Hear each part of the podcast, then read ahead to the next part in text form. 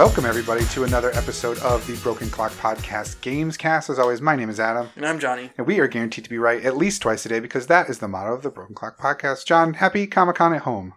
Sure. It's, it was Comic Con at home this week. Did you go to Comic Con at home? I did not. Hmm. I don't know if I watched anything Comic Con related, actually. I did see some stuff, though I did watch way less than I would have if it was Comic Con in San Diego, which I also wouldn't have gone to. No. Um, but normally I feel like I pay more attention just because I think also there's more stuff going on, whereas this, it's kind of scatterbrained and it's just online and not everybody went and not everybody did their normal thing. Like DC's doing their DC Dome thing at the end of the August and there was no Marvel anything because they didn't probably don't have anything to show because they were in the midst of filming all of their things that they would have had trailers for otherwise probably. And uh, there was some stuff. There was a new trailer for the boys season two the Oh, nice. amazon superhero show they confirmed that it was uh, renewed for season three as well so yeah, plenty more they said that when the first season had ended, that they were doing two more seasons after it. yeah so that that's super confirmed now so more the boys which is a good show The if you show haven't is great, watched the yeah. boys you should watch the boys though um, you know it's a rated r style show tvma get your parents permission It's one of those weird things where I wouldn't recommend people read the comic. yeah I, I mean i've never read the comic It's gross. Like, well yeah the show's pretty gross too well, I mean, it's like more gross. There's like lots of rape and Hmm. like just um, I can't remember the dude who wrote it. Um, like that's his thing. Like he wrote a comic called Penis, Hmm. and it was just like every cover had a dick all over it. It was just like he's he's one of those like I'm just gonna gross you out shock value to yeah is it garth ennis yeah Garth Ennis Okay.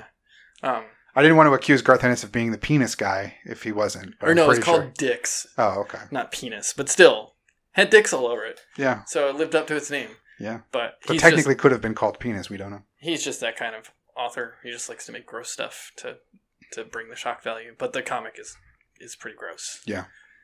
The- yeah, they only imply some of the things that are probably explicitly drawn. oh yeah, no, and it's like pages and pages worth. Where Mm-hmm. it's like this one is just like that the one scene where it was implied that it was gonna happen and then it never did. So Yeah, yeah. There was a there was a few. There was a lot more panels of like retrospectives and stuff. Like there was a table read for Scott Pilgrim where they like, you know, I think they read through the whole movie because we just saw Yeah, the thumbnail for read. it on. But like the table read could be you know one scene or right. uh, you know 20 minutes but the thumbnail we saw looked like it was like an hour and 40 minutes so Mm. there's it could be just like a small table read and then discussion because of the 10th it's the 10th anniversary Yeah. of the movie uh, there was some other there was like a charlize theron badass woman retrospective kind of thing. She's been in a bajillion action movies. The one she was just in, I actually watched this weekend. oh the old guard? Yeah, it's how good. was it? It's really good. nice. Um, I, I also like read the comic just because I was like, oh, I might as well read the comic yeah. because of the movie, and it's a fairly like good adaptation. Yeah. Other than like the last part of it is different from Nice. the movie to try and open for sequels. Yeah, I've been I've been looking forward to watching that. Um, I just didn't get around It to it good. this week. Yeah. Um, so that's good. Nice.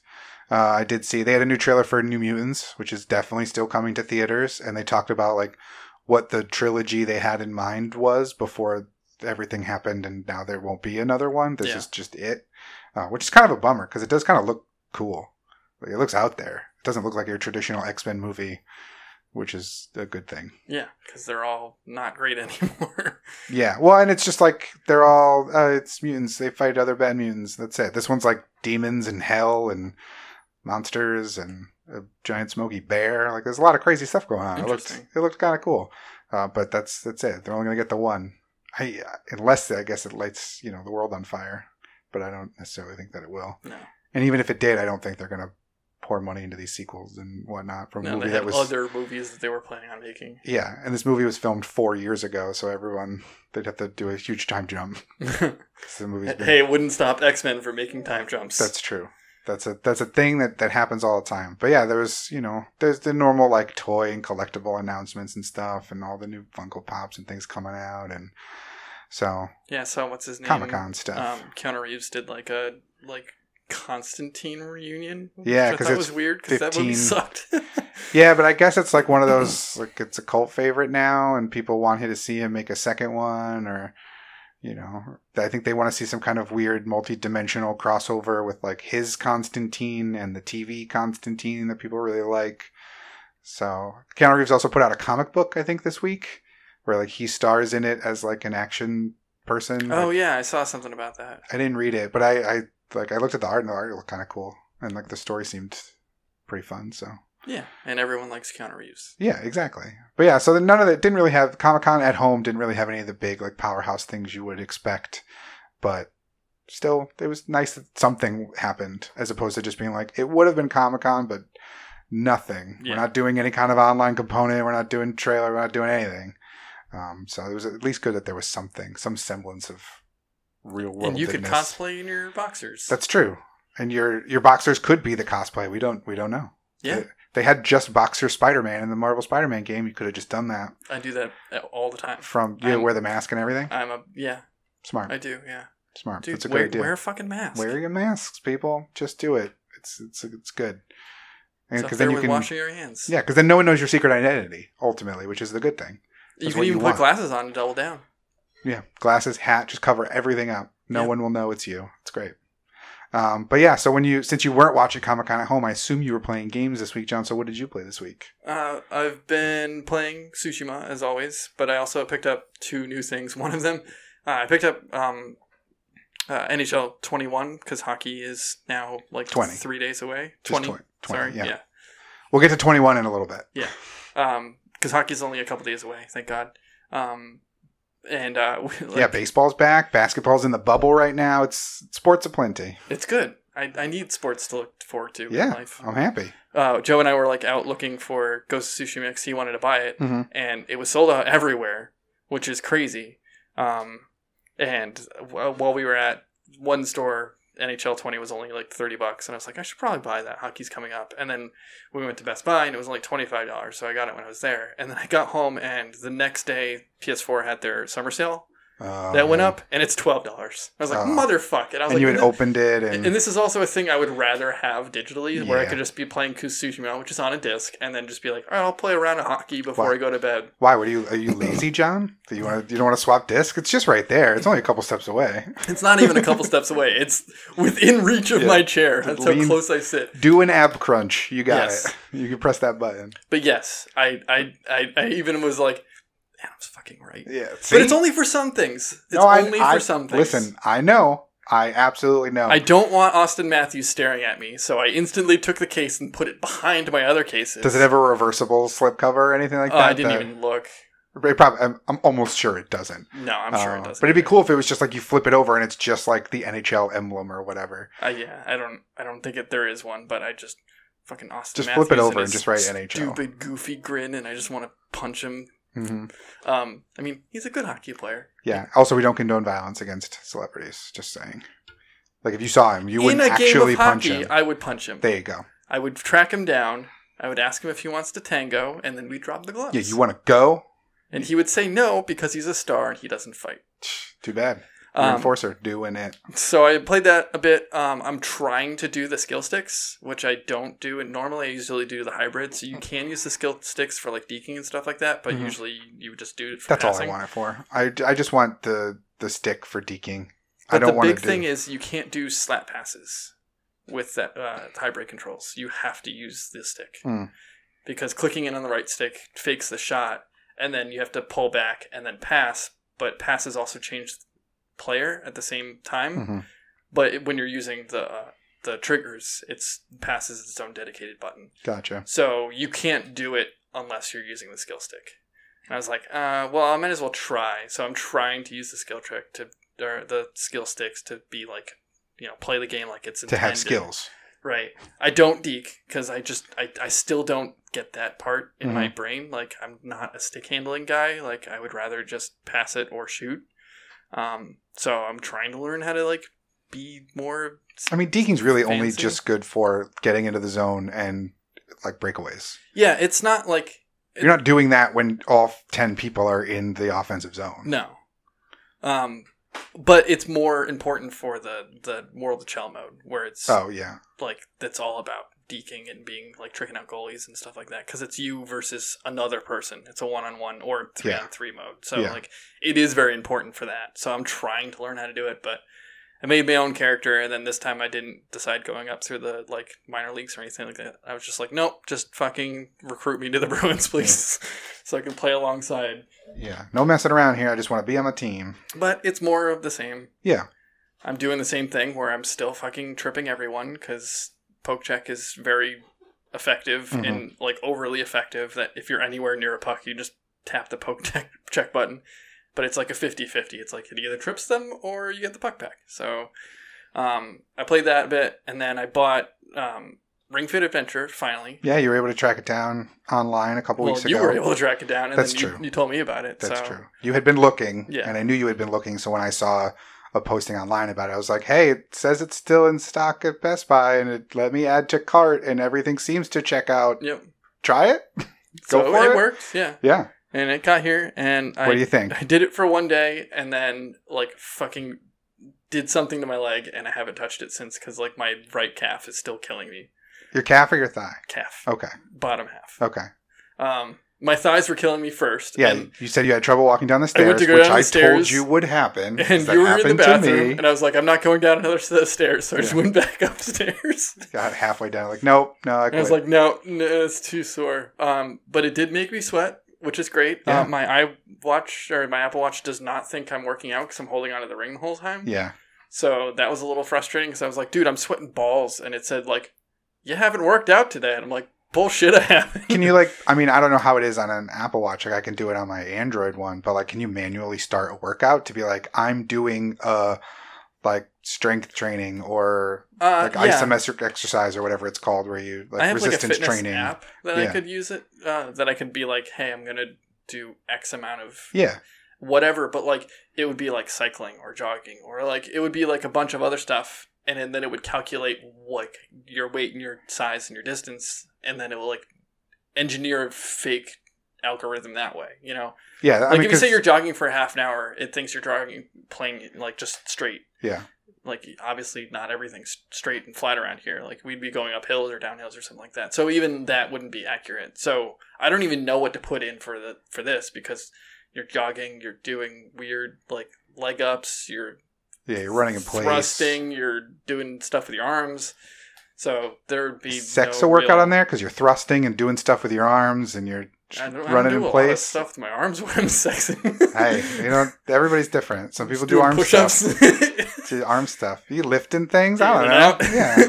uh, no, It's gonna be the grossest podcast we've ever done. We started out talking about dicks, and now we're talking about I'm sex s- I'm- workouts. I'm, sorry. Hey, you set the tone, man. This is all on you. No, you brought it there. Uh, nope.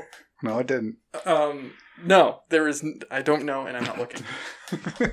but I, I was gonna try and do it every other day, and then Thursday, I think you had somebody over, so I wasn't gonna like stomp around upstairs. Um, I was gonna try and do it every other day, so I was, did it Tuesday, and I was gonna try again Thursday, and then Saturday was yesterday, and I was too lazy. So, Mm.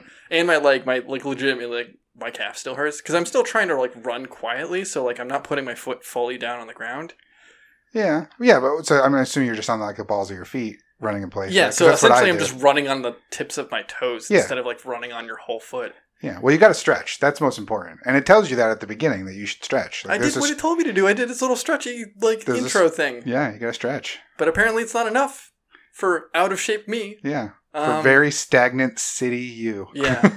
I do. I sit yeah. 99% of the time. Yeah, I meant sit, not city. Like uh, Yeah, large C-I-T-Y, metropolis, but very- S I T T Y, Yeah. which is not a real word. not a real word, but I made it up. But it sounded like a real word, and I want to clarify. but uh, no, I will try and get back into it. Um, I might add uh, change it to the like squat mode, so I'm not running the whole time. Mm.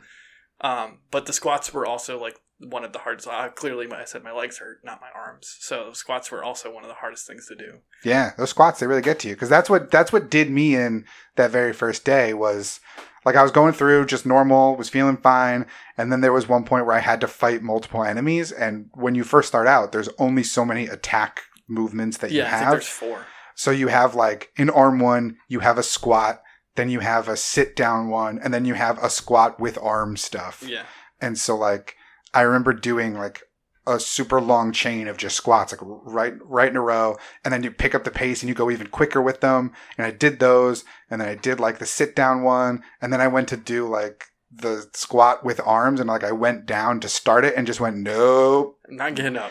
nope. the that the the fast paced squat really just really just did me in real quick because I'm not a person who does squats. Yeah, I like the, when you do the the um like leg ups or whatever they're called. hmm Um, it tells you to sit down. like the knee to chest when you're sitting down. Yeah. yeah. and then it's like get up and then it, like in parentheses underneath it says like take your time your don't time. need to rush and so like i did it like the third time i was like all right i'll be up in a, in a minute just give me a minute Well, that's smart too because when I first did it, before it told me to take my time, I was like, "Oh shit, the next attack is going to come. I have to be up and holding the ring yeah to be able to do defense, which Yeah. is you squeeze the, The ring in." crunch, yeah. Um, or yeah, you put it against your abs and like harden your stomach, Yeah. your core to do that. But I was like, oh shit, they're gonna attack me. I better go in real quick and get up. And they're like, no, don't worry, you have your time. Like you'll tell us when you're up Yeah. and ready. Uh, because so it I think- knows when the ring is Yeah, so that's good. uh, although the first time I did it, I accidentally held the ring backwards, so it didn't work for any of the things the rest of the level. whoops Like the jumps didn't work and the victory. Remember, I couldn't victory pose. I'm like, oh what the fuck is it- wrong? It's because it's s- swap around i thought you were shooting it down instead yeah, of shooting exactly. up It had had no idea what was happening. So, um, but are you gonna stick with it? Like, did you enjoy your time with it, or you're just like, damn it, why did I get no this? and i really should and i really need to stick with it like Yeah. this isn't a like i want to go back and play this it's like i want to not be a fat lard who Yeah. sits on my butt all day so like this is something i'm gonna go back and like legitimately try Yeah, to do it said you could like um set updates and i don't know how it would like alarm or You can set an alarm. I assume it's if you're playing, if your Switch is on or in rest mode, it might turn on and be like, "Hey, why aren't you playing me?" Well and it I said like i needed though. to update the controllers to do so so i think like it'll physically vibrate Oh, maybe. but i have headphones on 99% of the time anyway so Yeah. i'm not gonna hear that um, so I didn't turn it on because I was just like, nah, I'll, I'll get back to it. Plus, like, if you if you set the alarm to say like r- remind me every other day at five thirty when like you're done with work, you, you Yeah. you've eaten dinner or whatever, or you want to do it before you eat, then like you're gonna know what's gonna happen, and you're either going to be busy playing Tsushima, not here, downstairs making dinner, like it, you know it's gonna come up. Because you set the alarm for it.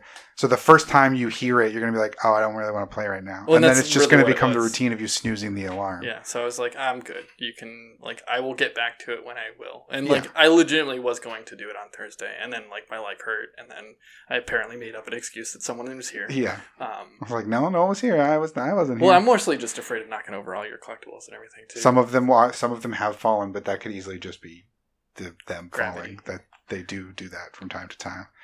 Um, but I played that, and then I've been playing lots and lots of Tsushima, Yeah. which I still think it's okay. Yeah. like it's not the best thing I've ever played. Um, it is way too easy to get like sidetracked in, which I don't necessarily like. Whereas like the Spider-Man games, like you could get sidetracked and stuff, but like it wasn't like every time you swing down the street, there's something to do. Like you could at least get to your area or like take the the train to get to the next mission Yeah. Whereas it seems like anytime I get on my horse, like there's bandits that need to be killed, or like something along the way. The bird comes by and tells me there's something nearby. I'm like, dude, I just want to do the mission at this point. Yeah. Um, doesn't stop me from not going and collecting those things. I was texting Tyler last night, and I was like, I, you know, I, I put it on. Uh, to do the next mission in the chain, and I was like, I'll just play one mission and then like have a book I'm trying to finish, and then like looked at the clock and it was like four and a half hours later, and Yeah. I was like, oh, whoops. um, but I'm still liking it. I just am about to wrap up the first, um, like the first arc on the main island, Mhm. which I guess will get you to like the next part of the next island. Um, but uh, So like Act One. yeah, and I think it is physically like it, it's I think it's called Act Act One. One. Yeah. Um, but word of advice to those of you who are have or are playing it or like not this far, just do the missions. The stuff you see, like the Mongol encampments and stuff like that, um, you have to clear them in missions eventually. So clearing them now does nothing for you. Yeah. You were telling me this because I I also picked it up. Um. Oh well, I'll get to you know Yeah, what you the, think of it? the other thing that I played after, but since we're talking about it now, I picked it up as well. And you were telling me that, and it seems a little weird that that would be the case where I think you were saying Joe cleared an encampment. Yep. Then there was like the woman was supposed to direct you Yeah. to do it. Uh, and then he did it before then, and then the woman just like disappeared, and he had to wait to like reload the world to get it to to do that. Yeah. Which is like I think that's weird. I feel like you should get the credit that you just cleared an encampment and then go talk to the woman and she'd be like, "Thank you so much. I was going to ask if you could do that. That you're so gracious. Like what a great warrior you are. Here's XP and a pelt or whatever. But like you get what you get regardless the, what order you do. It. The thing is, in. is like that encampment isn't shown as occupied by Mongols on the map. You just go there and there's enemies there. So you clear them all out. You get the experience for clearing them all out, and then you go away. Well, they're just going to come back because effect like you haven't actually cleared them out. You haven't cleared the encampment because no, it's I not occupied. yeah, I get the logic in the game. I just think it's flawed logic. It should be if there's enemies there and you clear them, and they would have normally stayed away forever if you did it in the proper order. You talking if if you didn't go talk to the woman that was standing on the cliffside nearby, then fine. But if like don't make that woman disappear to where you can't even like you should be able to go talk to the person after who would have asked you to clear it and they just say thanks i was going to ask you to do that. You did it already. What a great honor it is to meet you whatever the dialogue tree Right. would be and then just progress it along that. Like you shouldn't have to do it in the proper order. You should just be able to like that takes away from the open worldness of it if you have to do things in a certain order.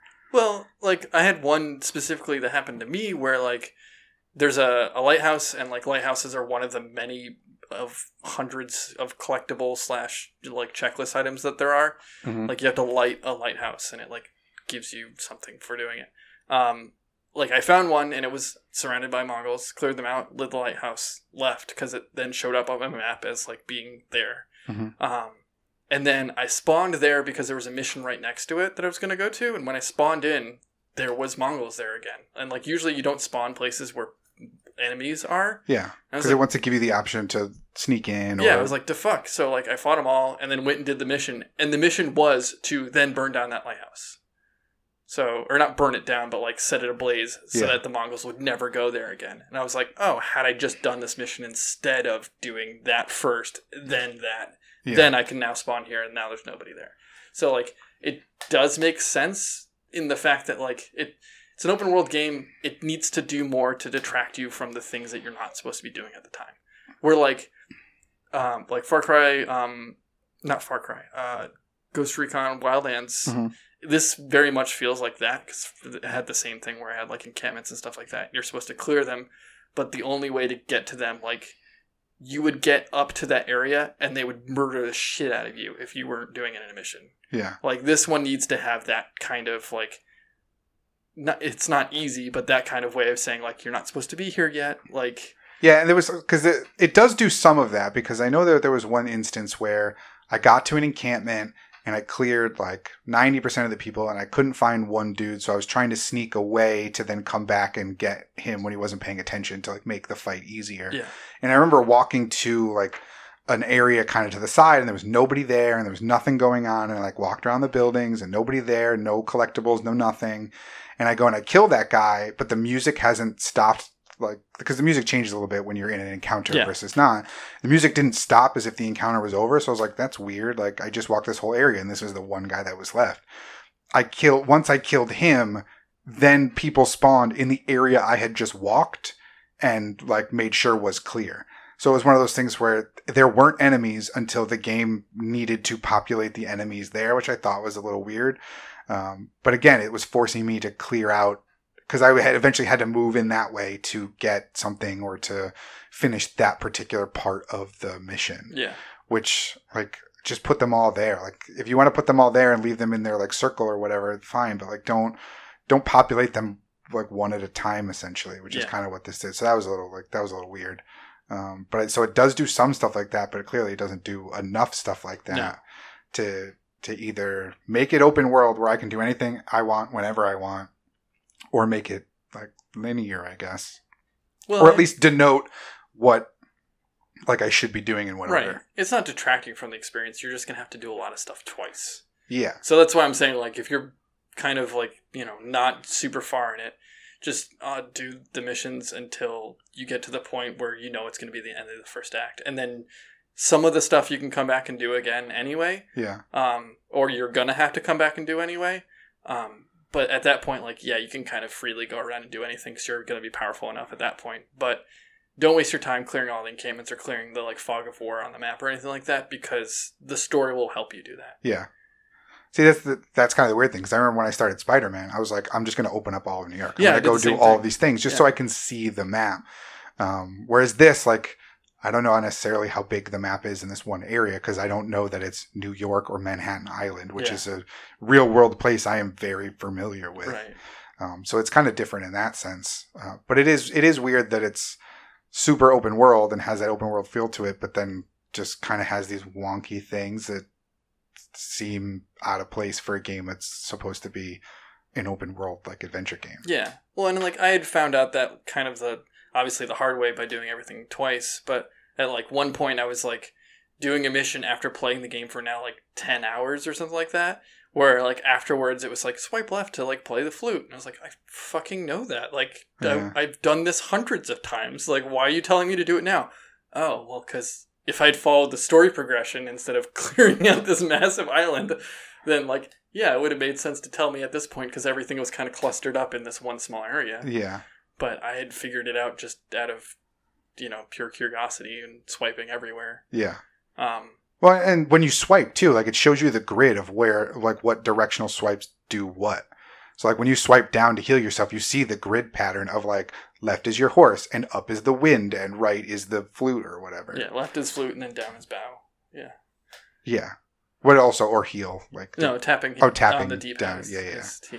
yeah. Um, but yeah, also bow at everything. Just fucking bow at everything. Well, it's just respectful. It's just a good thing to do. It is respectful. It's also like the secret things hop out, pop Yeah. up out of nowhere. Like People tell you stuff and I bowed at a shrine and like a bunch of butterflies came and kind of like lifted me up in the air, and I was like, "Oh, that's neat." Mhm. Um, I put me don't down. know I if don't they- like heights. I don't know if they actually do anything, but it is kind of neat. Joe cracked me up the other day. He was. Uh, they tell you not to kill the deer because deer are like a sacred animal in Japan. oh, that's good because I Um, almost shot one in the face the other day. Oh, I did too. I by accident. So the first thing I was like, I'm gonna skin that deer, and then I was like, oh yeah, that's right. They they're like sacred, and they don't give you anything anyway. But like Joe like killed one. I was like, Joe, what are you doing? And they like bowed to it afterwards, and I was like, and he was like, good battle. I was like, you just killed that deer in cold blood. What's wrong with you? Yeah, I would think that you need because like there are like pelts that you can get and hides. But they're only and- predator hides. Yeah, exactly. It's only things that attack you. yeah. Um, but yeah, I mean, I'm in, I'm enjoying the game. It's uh, it's a step down from like because like I beat Last of Us two, which I'll get into. Yeah. Um, but I beat it and then like went and ate dinner and like you know like things took a shower or whatever. Uh, and like then played it. So there was only a couple of hours in between playing it, and it was a jarring transition between the two because like obviously they're different kinds of games whereas like last of us 2 is a very story focused semi linear where like there's some open spots where you can like, walk around. It's mostly linear Yeah. game. Um so you can kind of you can up the graphics you can up the everything uh, because it's a more contained thing whereas like an open world game uh, or a much more wide open game like this usually requires some sacrifices to be able to like load the world instantly and all these things uh, and so it was a little troublesome getting into because I felt like the character movement was kind of janky. Like it kind of felt stuttery. Um, I definitely noticed what you talked about last week, which is the environment is stunning. The Yeah. lighting is amazing. The the way the wind affects the grass and the trees and like all of that stuff is beautiful. Like you look out over the cliff and it's these like amazing vistas and everything. It's w- amazing looking, but the character faces look like butt Yeah. where you're just like, oh, it kind of like takes me out of it a bit. And some stuff that I didn't like, where it, I'm sure this is like more of a Japanese cinema trope, and I'm I'm playing in English, so that probably also isn't necessarily having the best impact, depending on like, Even though preference. Even though the game was created, yeah, yeah, it's supposed to be played in English, given the Um, mouth flaps. but it was weird because it just seemed all the dialogue seemed super repetitive where like i'm sure it's kind of like that in like japanese cinema or these samurai films which this is so heavily influenced by but like i first started the game and this is really before you get the world the open world part of it like this is almost like the introductory little like prologue i guess Mhm. where like you're talking to this woman and every single conversation you have which is like every couple minutes after an encounter there's a little cutscene and every single cutscene dialogue was like you have to help me rescue my brother and it's like no i need to rescue my uncle it's like but uh, my brother and i can help you rescue your uncle it's like no but it's important that i rescue my uncle and then i'll help you find your brother we should go to this thing and then we'll determine whose uncle or brother we should go rescue. And I'm like, oh my God, I get it. Her, br- her brother needs rescuing. Your uncle needs rescuing. Figure it out. Stop telling me that both people need rescuing because I totally got it. I paid attention for the first five times you said it. I know that's what we have to do. Yeah. Don't keep bringing it up. We'll get there. They do bring it up pretty often now. Yeah. So the, like the dialogue seems super repetitive, which I wasn't a big fan of, but ultimately like the game itself I am enjoying. Like when I'm not playing it, I want to be playing it. Yeah. I'm like engrossed enough in the world. The sword combat is cool. I'm not that great at parrying yet, but that's a me problem, not a game problem. I just have to like get used to the cadence of the game to like know when I have. I was pressing it a little too early. Like uh, I really like the standoffs, which we talked about last week, with the you know press and hold triangle and then let go. I immediately went and unlocked the one where a second person will come and attack you, just because I thought that's how it would work the first time, but it didn't. Yeah. So like the first, the second guy came in and attacked me, and I was like, oh, oh shit, we're just in regular combat now. Yeah, Um, you so can have up to five. That's the I'm gonna I'm gonna do that. Like, well, there's only three that you can get from that tree, and then there's armor that you get later on that gives you two more. yeah. So like the second I can get that part of the tree, I'm just gonna do those. oh hell yeah! You just run in and rip an encampment apart. in- Yeah, 'cause in it's- an instant. well, and it's really cool looking. Like not even just for the ease of clearing an encampment, it's just cool looking. yeah, It makes you seem way more powerful, way more badass, which I want to feel like in a game where I'm a lone wolf trying to rescue my uncle and free Japan and all these other things. right. Um, so I'm definitely going to do that. But like, I like it. It's I do think the characters look a little wonky, and it took a little bit getting used to the the way the the you know the game controlled and moved and everything. Um, but I'm I'm quite enjoying it. I'm It is just time. Assassin's Creed Samurai. Yeah, which is totally fine. Yeah. I it doesn't nothing seems repetitive yet. I am like I noticed that I'm doing a bunch of the side missions first just because I think they're closer and so I'm just trying to get a feel for things, which is a little weird. Yeah. because there was one where it was like go talk to this guy and then that guy's um like chart of missions is like nine missions. You can only do the first four until like it tells you you can't do anymore, and then you have to go and do other stuff. Yeah. So I did the same thing where I was like, do I really have to do all nine of these? And then I was like, fuck it, I'm just gonna get like one of them done because there's there's him and like uh, the a woman you meet like right after the main Yeah. part of the game Yeah, or like the main opening. The that's game. the second mission of Yeah. Act One. Is go Makoda or Yeah. what her name starts with M. Um, they both have nine missions to them, but you can only do the first four, and then they Okay. go off and do something else. So like, Well, at first, that was like the first mission that showed up on the map. yeah, it is. Yeah. And I was like, oh, okay, this is the story progression. And it seems like it is a story progression because you're learning more about this character and other characters that you've interacted with, and you're kind of like tracking people down. Mhm. And I was like, oh, this is the main story. This is going to help me. And then I realized, like, oh, no, this is a side story. yeah, The main story is like somewhere else. But that part, that completionist part of my brain was like, I really need to do all nine of these. Mhm, I'm yeah. here in this area. I, maybe I'll pass back through here a bunch of times. I see that the main castle where I'm probably going to go rescue my uncle is at the top of the map. yeah, So I'm going to probably have to pass through here, but maybe I won't. Maybe I'll be coming up along the other side and this will be really out of the way. Let me just take care of him now. And then I noticed he had nine and I was like, well, fuck this. I want the rest of the story now that I know this is just a side mission, essentially. but now you know that you can at least do the first four and not have to like Yeah. worry about getting too engrossed in two characters rather than your main objective. Yeah. Well, now the, the brothers just needs, he's in dire need of rescuing. You do need to rescue him. yeah. And the uncle, too. He, he also needs to be rescued. And I I'm haven't just, gotten that far, but yes. I'm taking my time with, uh, you know, collecting yeah wood and blossoms and flowers and stuff. I've gotten my bamboo filled. Like I can't pick up anymore, and like my bows are both maxed out. So I'm Yeah. like, all right, can I? Can you stop spawning bamboo? Because now anytime I see something glistening off in the corner, I need to get it. And if it's bamboo, I've just wasted my time. Well, yeah, and, and the thing is, is that like it looks like a tree, so you don't know is that a bamboo tree or is that a wood tree? Like, Yeah. Because they look pretty similar from a distance.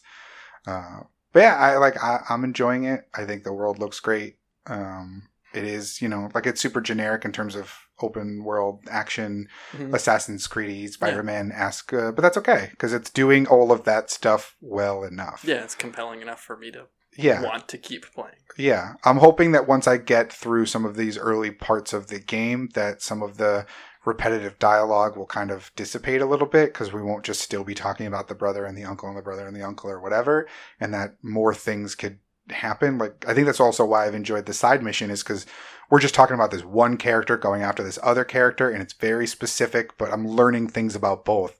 I didn't learn anything about the brother in all those dialogue interactions, but again, it was the first hour or whatever of the game, Yeah. so it's not a big deal. Um, but There's yeah, a bunch of those mini side missions too that like made me not necessarily physically emote, but like be like, oh fuck off. Like some of them like will make you th- feel things towards characters you'll never see again. Hmm. Whereas like most side missions in these kind of games are just like, hey, go collect A, bring it back to B. Thanks. Um, where like I was like texting Tyler, I was like, "You do the the one where you had to get the rice for that chick?" He's like, "Yeah, fuck that chick," and I was like, "Yeah." no, so the ones I've done so far are pretty good. Like I had to rescue there was a dude trapped in the middle of a bridge. That one was kind of fun because Yeah. I had to go through the cliffs and things like that. Uh, I'm not. I've still not gotten used to the way that they do climbing in this game. Oh, where it's only directional. It's only directional because every part, of, every fiber of my being presses X. me too, and it tells you every time. It's like just move the left stick. Which, like, okay, yeah, that is way easier. Uh, and you, there's less of a chance that you do that thing that you do like in Uncharted a lot, where you press X because you think that that's a grabbable like cliff edge, and it's not. It's just really detailed rock painting, but it's not a grabbable Right. area. Uh, and so you miss it and you die, and then you're like, oh fuck. Um, so I'm still haven't gotten used to that because every part of me just wants to press X and the direction as opposed to the just the direction. Yeah, Um, but I you know, like it's cool that it changes it up a little bit, and it does make it way easier. It's just my brain doesn't understand it. Um, I do see that the loading screen after death is not very long, uh, barely long enough to read the tip. So Yeah. I'm glad that I guess it's extended. But I feel like it's kind of a cop out because the death animation takes way too long. depending on the situation. Like you have to get killed if you're in combat, but if you don't, like if you jump off a ledge and die, you just die.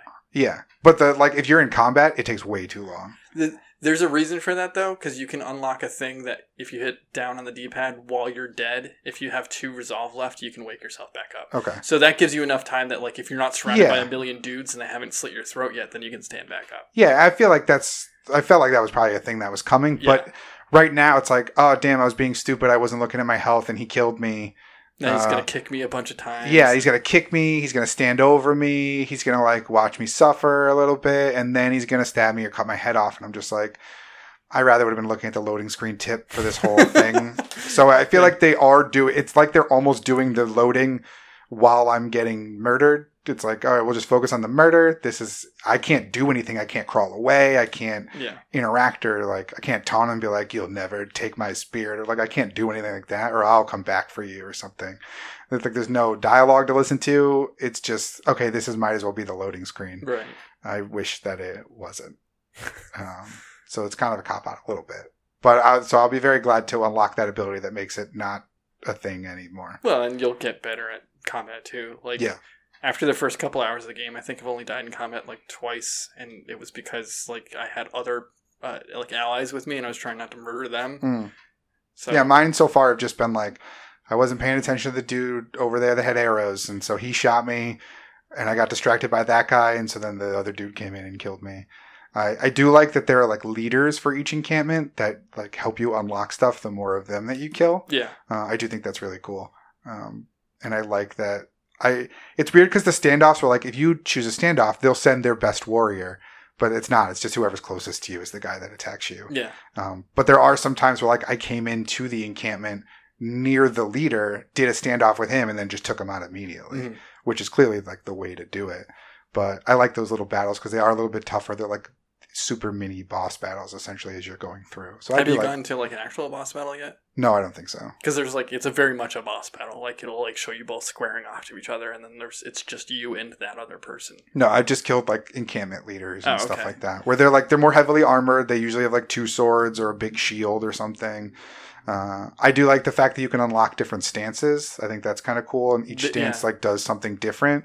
Um, so there's like a reason for it, and so I find myself like switching up between a couple different ones. Oh, so I I, always do. Yeah, I like that. I like that aspect to it a lot, and that's something different that like Assassin's Creed doesn't have. That Right. they just have crouch and stand, and that's it Mhm. maybe prone. Uh, I do wish this one had prone. Um, It might eventually, but it's not a thing that you can do at the outset. No, there isn't. Um, I I wish there was a cover mechanic. That's one thing I want. yeah, I mean, what I mean, there is to the extent that like hide behind that big box, I guess, crouch. but like I'm just used to like playing like Hitman or something like that, where like you can physically like push up against the wall, so the camera will shift around. yeah, So I'm not looking at my character who's now facing a rock. Like I kind of want to be knowing when I can go around that rock rather than staring at the rock. yeah, and and sometimes like a lot of times the camera is far enough back where it's not a hindrance. Mhm. And I think if this was something where there was a lot of indoor spaces, that would be absolutely needed. Yeah. It doesn't bother me so far yet. Um, but that just could be that I haven't come across an encounter where I really needed to have a, a dedicated like cover system. But And you don't necessarily need to. You can play the whole game without being stealthy, pretty much. true, yeah. Other than the few times it forces you to do it.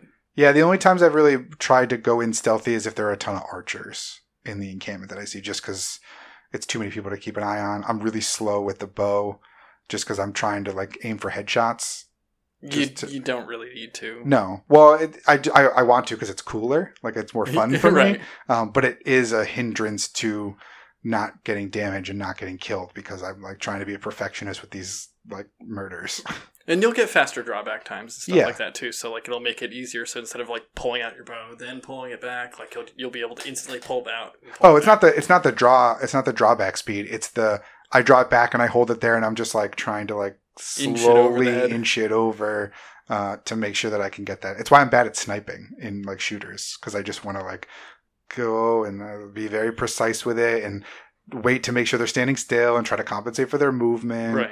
Um, so that's just that's me being not that great at it, rather than the game being like a hindrance to fun. Mhm. But yeah, no, it's good stuff. I'm uh, I'm glad I picked it up. I did not have to search around for it. I just downloaded it digitally. Well, yeah, uh, because I came back and told you. yeah. I mean, I've seen it at stores this week when I've been. Oh yeah, out. I just saw it today. Um, but I was like, you know, it's here. Although I did delete uh, Last of Us off the hard drive to make space for it, Yeah. but I haven't taken the disc out yet. So every time I boot up the PlayStation, it's like, there's not enough space to play this disc. I'm like, I know, and I don't want to. I'm done. with I'm done. I'm done with it, at least for now. I wanted to play Tsushima. Um, but yeah, so I finished. yeah, you, yeah, I finished Last of Us too. 2. Uh, I finished that. I think it was like Tuesday or Wednesday. Yeah. Uh, I did enjoy it overall. I like. I played through the rest of it. There were a couple things that were a little wonky. I still won't really go into spoilers full on, just because you know people probably still haven't beaten it. Um, so I don't want to jump the gun too much. Um, but I talked about last week, like decision making for characters and stuff like that. And I see, I got to the point where I see what decisions were being made by, you know, all of the characters that are involved in the story. And I don't necessarily agree with some of them, but I also can see why they were made. And it speaks to, um, growth, however small, of those characters, even if it was necessarily to the detriment of what like you were expecting. So like I it kind of subverted expectations in a way, not necessarily in a good way. If I you know like if they had to do it over again, I would say maybe don't do it that way. Like go the other way with it. But and it's hard to like discuss it without without spoiling things. without spoilers. Yeah. But um, but yeah, I uh, I don't know. I guess we'll I'll, I'll do spoilers. We'll do like five five minutes of spoilers. I'll I'll put time codes in the uh, in the description. So and I'll just mark down when we talked about this here. But so at the end of the game, um, and I haven't really talked about this because I didn't want to go into any spoilers. Um, but you do play as two characters throughout the game. You play as Ellie through the first half, and this girl Abby, who is the person who killed Joel, uh, the protagonist from Yeah. the first game. So. Um, I mean, you know this if you played through this, or you don't care about spoilers and you probably already saw it anyway. But either way, um, I didn't necessarily like playing as Abby because I didn't want to sympathize or care about this character because she killed someone that me, the fan, and me, the person playing as Ellie, enjoyed. Like Right. I just played through a whole game as Joel. He's a great character. I loved his relationship with Ellie. I love the dynamic that they have. There's a lot of things that happen because the the game takes place pretty much right after the like E3 trailer from last year, which then plays out again towards the end. They show you that clip of them like at the dance where the um, the girl Dina kisses Ellie Yeah. and like everything. So like it should that the game starts taking place directly after that, and so you like you have this rapport with these two characters. You you come to like Joel. You may not agree with his decision making from the first game, but ultimately he's a character that you like and you care about who's brutally murdered to kick this game off. And I didn't want to play as this other character. I rather would have taken a you know five ten hour. Sh- it's basically double the length of the first game. I much rather would have taken half of that second half of the game. So like cut down the game by a quarter. It's not 25 hours, maybe it's 18 instead of 12 Yeah. or whatever. And just play as Ellie throughout this whole thing. And just cut out the Abby parts. You could have told the exact same story. You could have done a lot of the same things. You could have showed me cutscenes of what Abby was doing, but I didn't necessarily need to play her part.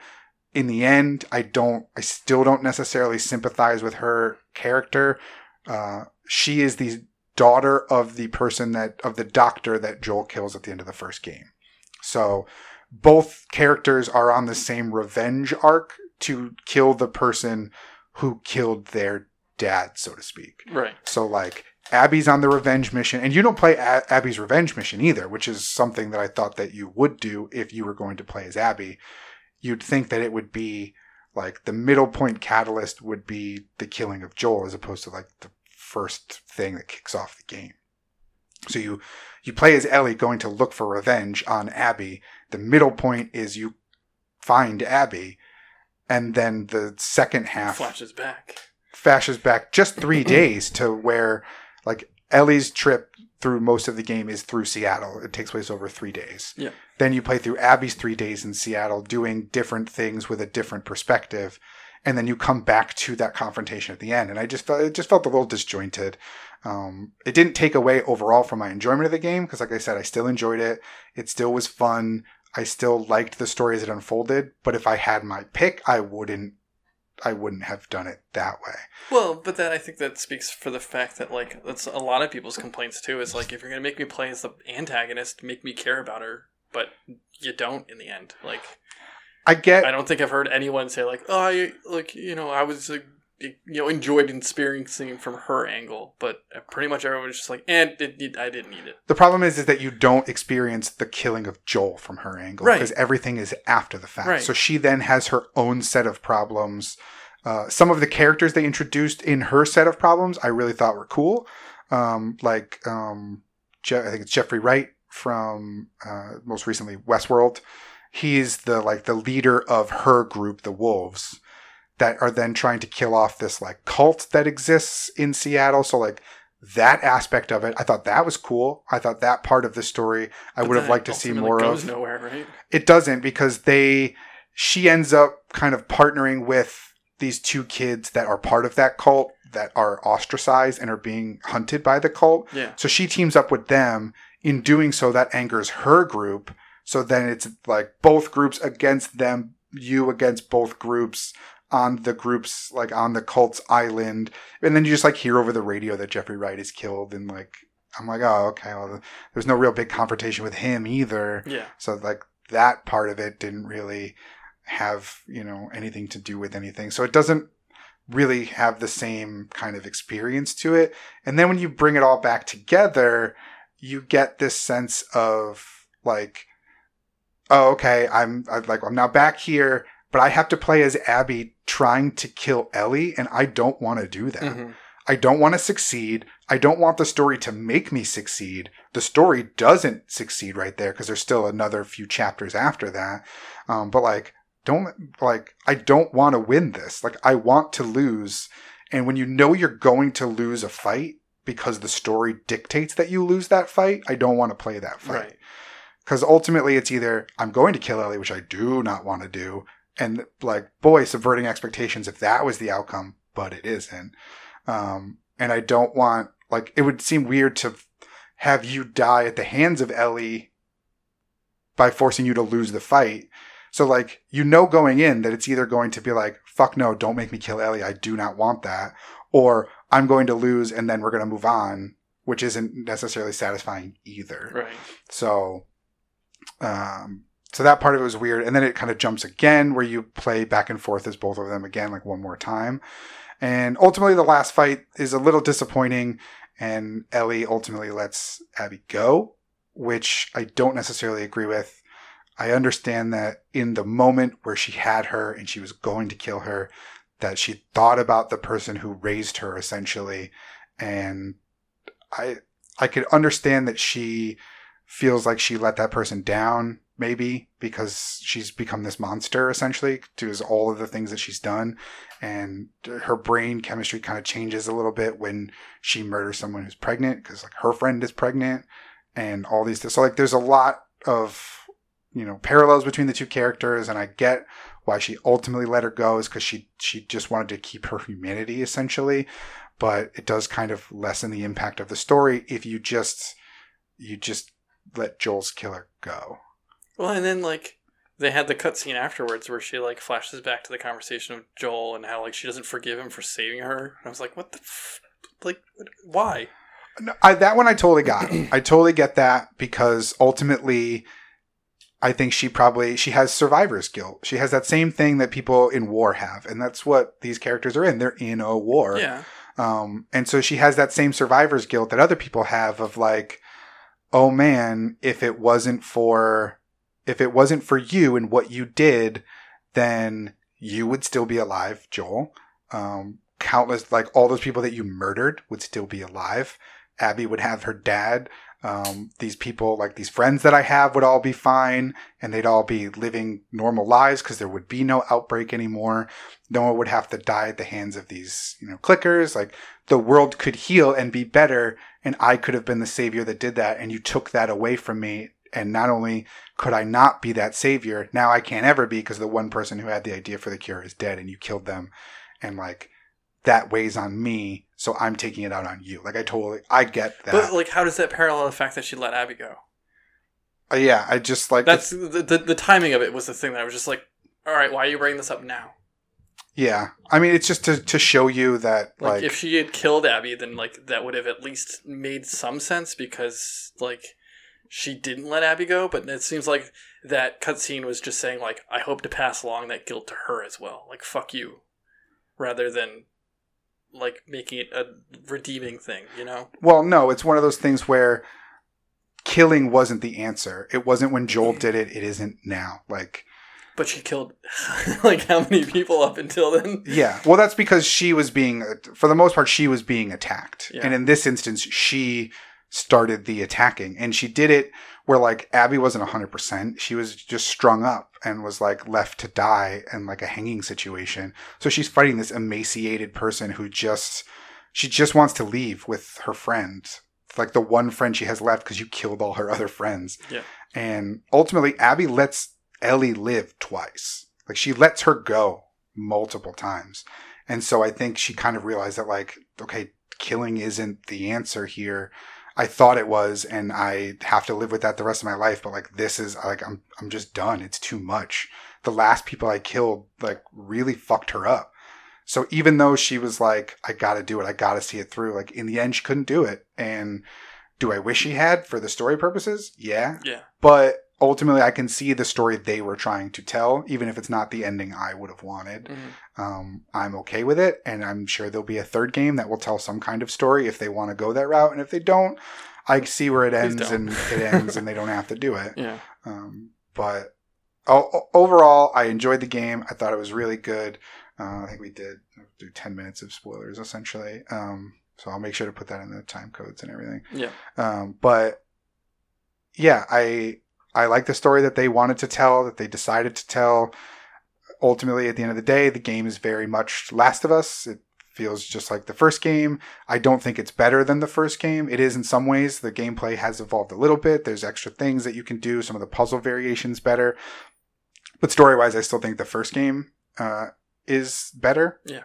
And this one, while it didn't need to exist, still a good, solid second entry into the series and expand on the lore a little bit, even if I don't necessarily agree with the like pacing or uh, direction that the story took. I still had a good time and I still enjoyed the game. I still think it was a like a top notch, stellar game for for the PlayStation Four. Good.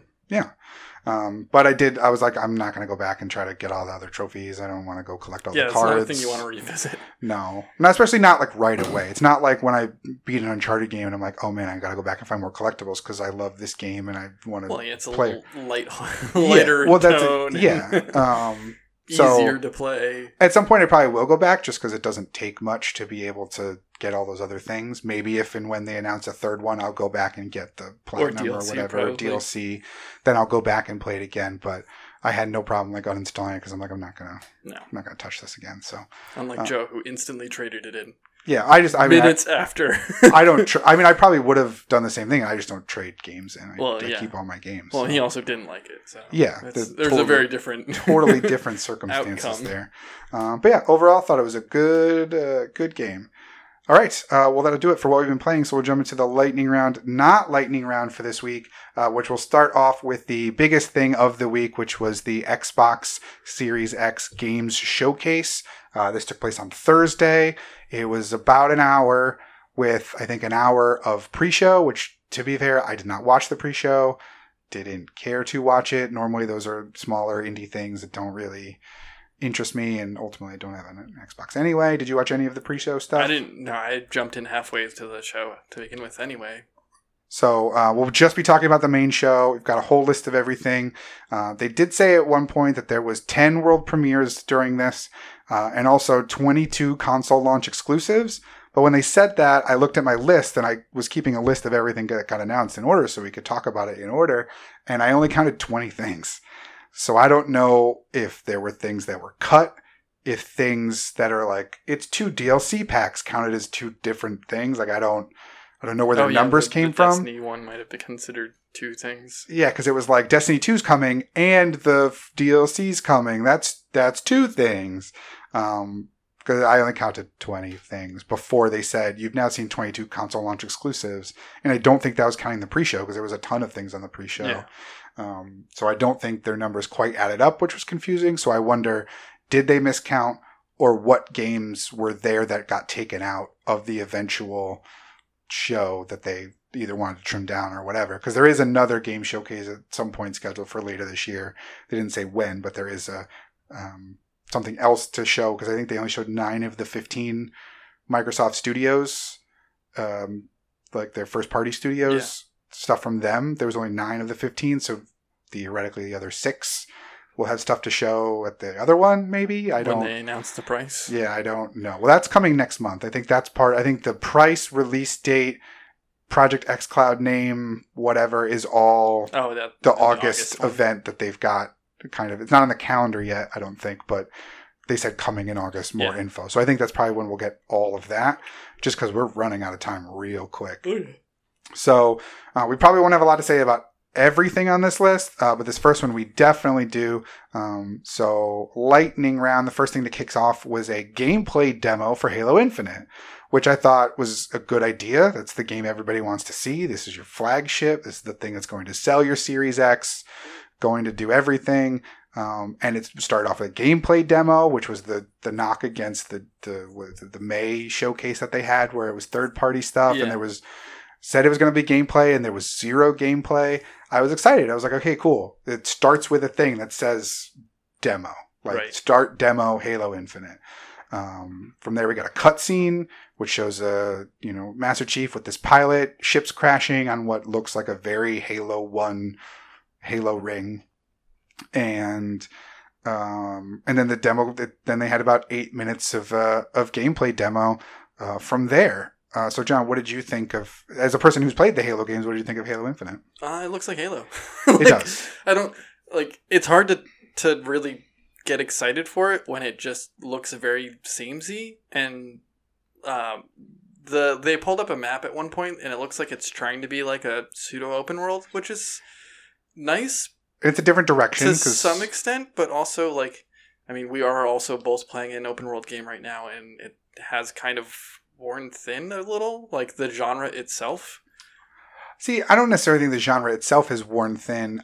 I think that, and I do think that it is a good like pivot for the series because if you have five five games in now of standard first person shooter linear action, that can be a little boring, regardless of how amazing the story is. I like the fact that they're trying to change it up a bit and make it something that you can kind of have more experience in and you know I, so I like the fact that they're changing it up a little bit to make it at least pseudo open world. I don't know if it's just linear planet to planet, ring to ring, or if it is tradition, or if this one ring is where the whole game takes place Yeah. and it's completely open world and you can go anywhere on the ring that you want. I don't know. They didn't really specify. Um, But, I, thought think there's like cool. two types of people who play Halo games. There's the people who play it competitively or like the the multiplayer. multiplayer, yeah. And then there's people who play it for narrative. Like, and I'm more of a narrative person. Like, I was fucking super into the Halo lore until four or five. Well, f- five is a shit show, but that's the thing that killed the lore for me. Um, but like, I was reading the books, the comics, and like, I liked the um, the I can't remember what they were called, but like the like cutscenes and stuff that was unlocked through the Halo app. So Uh-huh. like, there was a part in the game where if you unlocked uh, modules in the game, there was also a Halo uh, campaign app or you know whatever side app and Mhm. it had like little cutscenes and stuff like that that told like the backstory so like i was super into the narrative and if you're gonna like make it an open world game that kind of muddles narrative I mean, not necessarily. You'd still like it's still mission based, and you still go and learn new things as you're going along. So you could still have a, like a deep narrative. No one would say that the narrative is chintzy in like Witcher Three or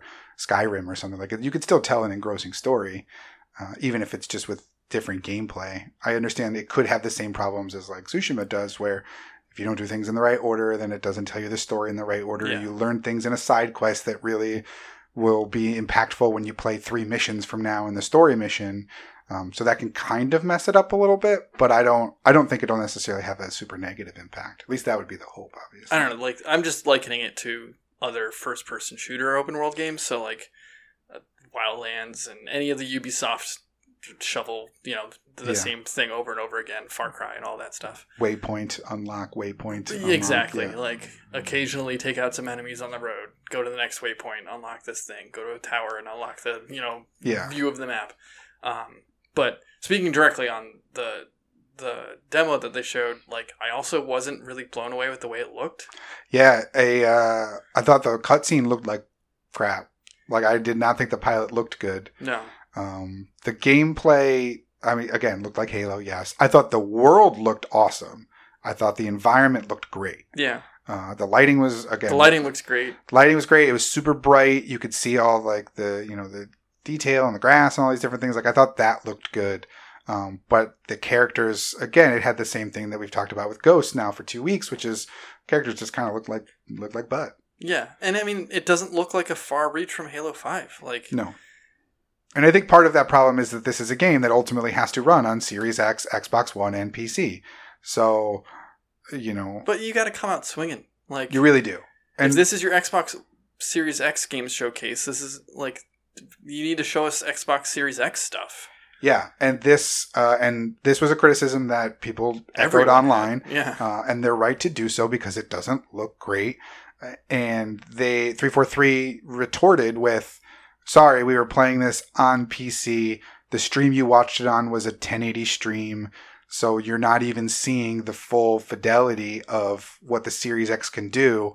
And to that, I say, "Well, then you fucked up." Yeah, you're you're not even playing it on the console that this thing is aiming towards. Yeah, and I mean, take it with a grain of salt if you want to. At least with the Sony stuff, and I, we're not going to compare and contrast the two conferences because obviously they're very different things. Uh, all they all they have in common is that they are first party showcases to a certain extent.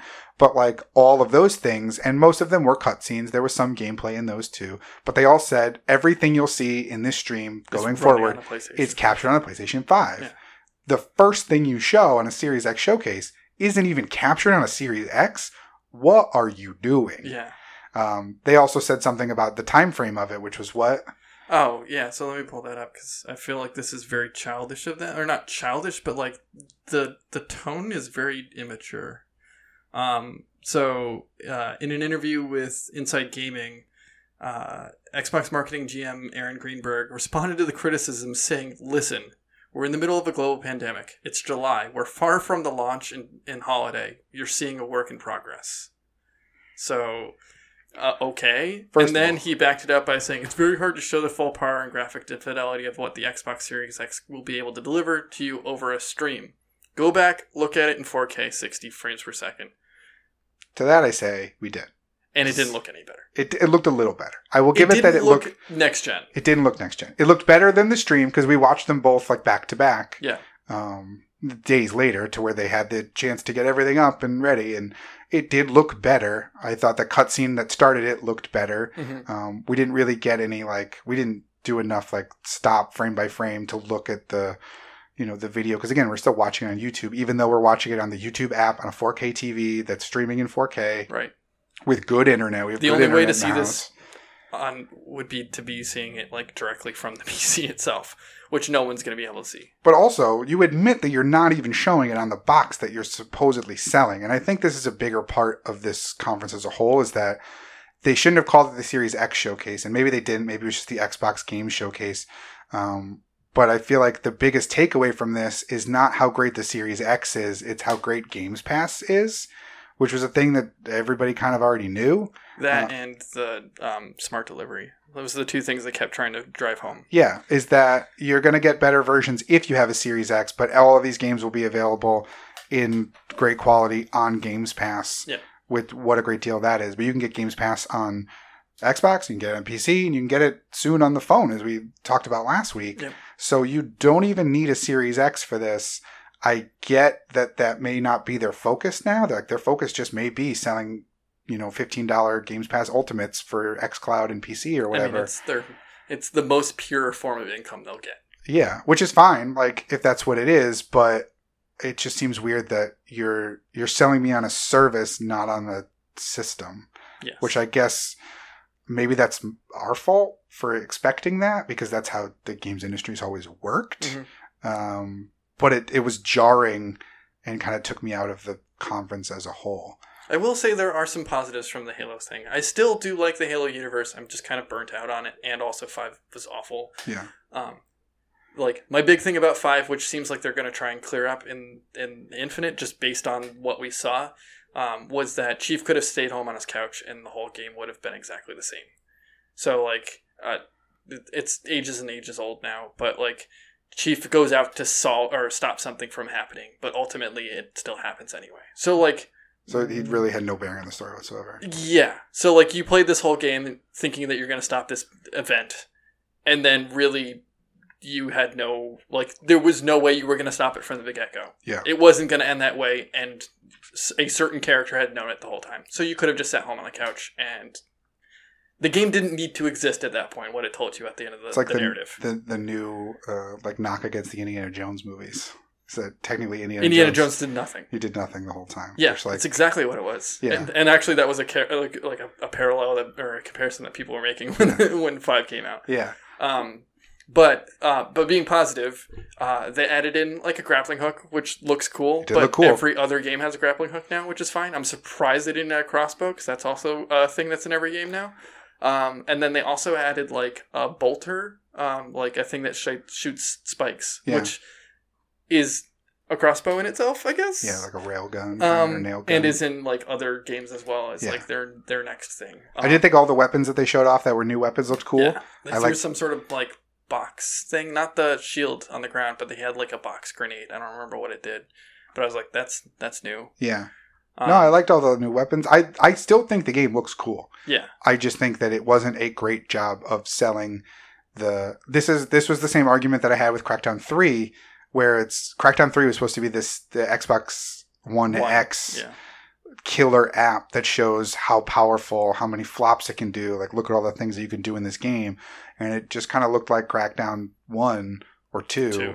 Yeah. uh, which was a 360 game and didn't really do anything to show you that this is the most powerful new next console and like what a leap forward in the generation. And granted, we don't necessarily know that of any of the other new consoles for this generation, but Microsoft keeps coming out and saying it's the most powerful, it's the most awesome, it's the best, it's the graphical fidelity and the ray tracing and all these different things.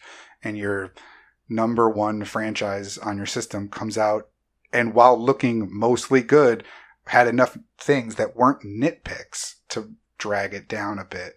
Uh, I think it was just it sucks ultimately. I still think the game will be good. I think Yeah. people will enjoy it. I'm not gonna buy it though. I'll do. You'll do Game Uh, Pass. Yeah, ex- exactly what I did with Crackdown Three. I paid fifteen dollars to play it, and then Yeah, beat it and never touched it again. yeah, and like ultimately, if it's available day and date, and everything works well on my phone, like I'm gonna try xCloud when it comes out in September, whatever it's called, Yeah. and I'll probably get three months of Games Pass Ultimate, which will get me into the holiday when this comes out, and I'll probably go back and try to play the campaigns for one through five if I have the time or energy to do it, and then I'll probably play this one. Yeah. Granted, it'll probably be on my phone or maybe the computer if it works on the computer like a Stadia does, but we're streaming, right? I don't have to have a powerful laptop, but Yeah. it was just it was disappointing given that this was supposed to be like this should have this game should have blown me away instead i was just like yeah it looks cool but it also kind of looks like butt Right. And that's kind of like I in talking to Tyler about it, I was like, yeah, it's Halo. Uh, of course it's a system seller, but it's because it's like the game everyone wants to play. Like they they it seems like they phoned it in because they knew everyone's going to play Halo anyway. yeah it's one of those things where like if you already love halo you're going to get this no matter what and Yeah. this probably looked awesome for you and it, you probably don't care about the graphics because you're here for the story or it, you know that in the end they're going to pull it together or Yeah. whatever um, but it didn't do anything to convince anybody that like halo is a game you should be playing if you didn't already know that. Right. or oh my god that looks like nothing that could even run on this current gen. I, I, I want that. I want that system because it looks leaps and bounds better than what we've got now and it doesn't do that. And not to mention that this was supposed to be like wasn't supposed to be Halo 6, but it's fucking Halo 6. yeah. So yeah i mean there's a lot of good things for it. There's a lot of positive takeaways but there's some negatives too and they needed you know to be pointed out Yeah.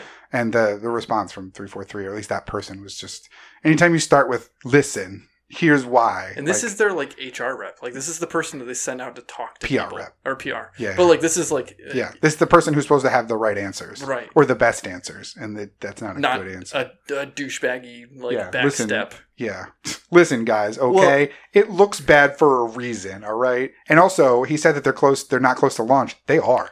This game- three months at This most. Four four months at the most. You figure it's the end of July now. If this comes out end of November, which is holiday, then you've got four months. Really, you've got three months before it goes gold, and Yeah. it has to be ready to ship. Yes, you can do day one patches. Yes, you can do Series X upgrade enhancements or whatever that will come either at launch or months later, Mhm. but still not a great first step. His further quote is even more douchey, or like just the fact that like he's not really saying much. He goes, uh, "Well, and the other thing I'll say is it's a work in progress." Well, it's not another thing because he already said it. But and he's like, "I can tell you because we see the check-ins every week. They make progress week after week. Okay, good. You Co- should. Cool, bro. Like Yeah, that's that's called work. doing your job like Yeah. and also just being like yo trust me i know i see it it's just like yeah i got an uncle who works at nintendo Yeah. like fuck you dude Yeah. Oh, you want proof? The proof is I said. yeah the proof is i'm i'm the pr rep i'm looking at it looks nice Yeah. Yeah, so not a not a great thing. And um, so we'll go through some of the rest of the games now. Obviously, that was the big the big one, and it kicked off the show, and it was right to do so. Yep. I thought it was kicking off the show um, with gameplay with gameplay, and I thought that was going to be a trend that we saw, but this was the only gameplay that we saw.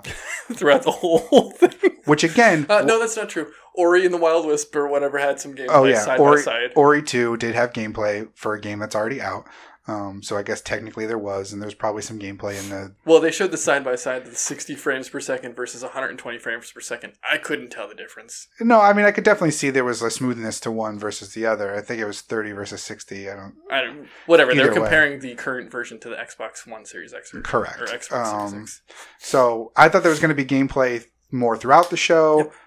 just because that was the knock against the last one. This was the only gameplay that we saw. So even that high of like, oh yes, we're starting out with a demo with gameplay. I can see the button prompts were good.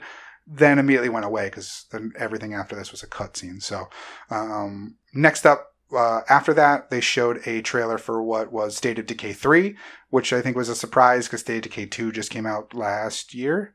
Yeah, and If didn't not- do very. Excuse me, didn't do very well. Yeah, uh, it showed off there are now zombie, Zombie deer.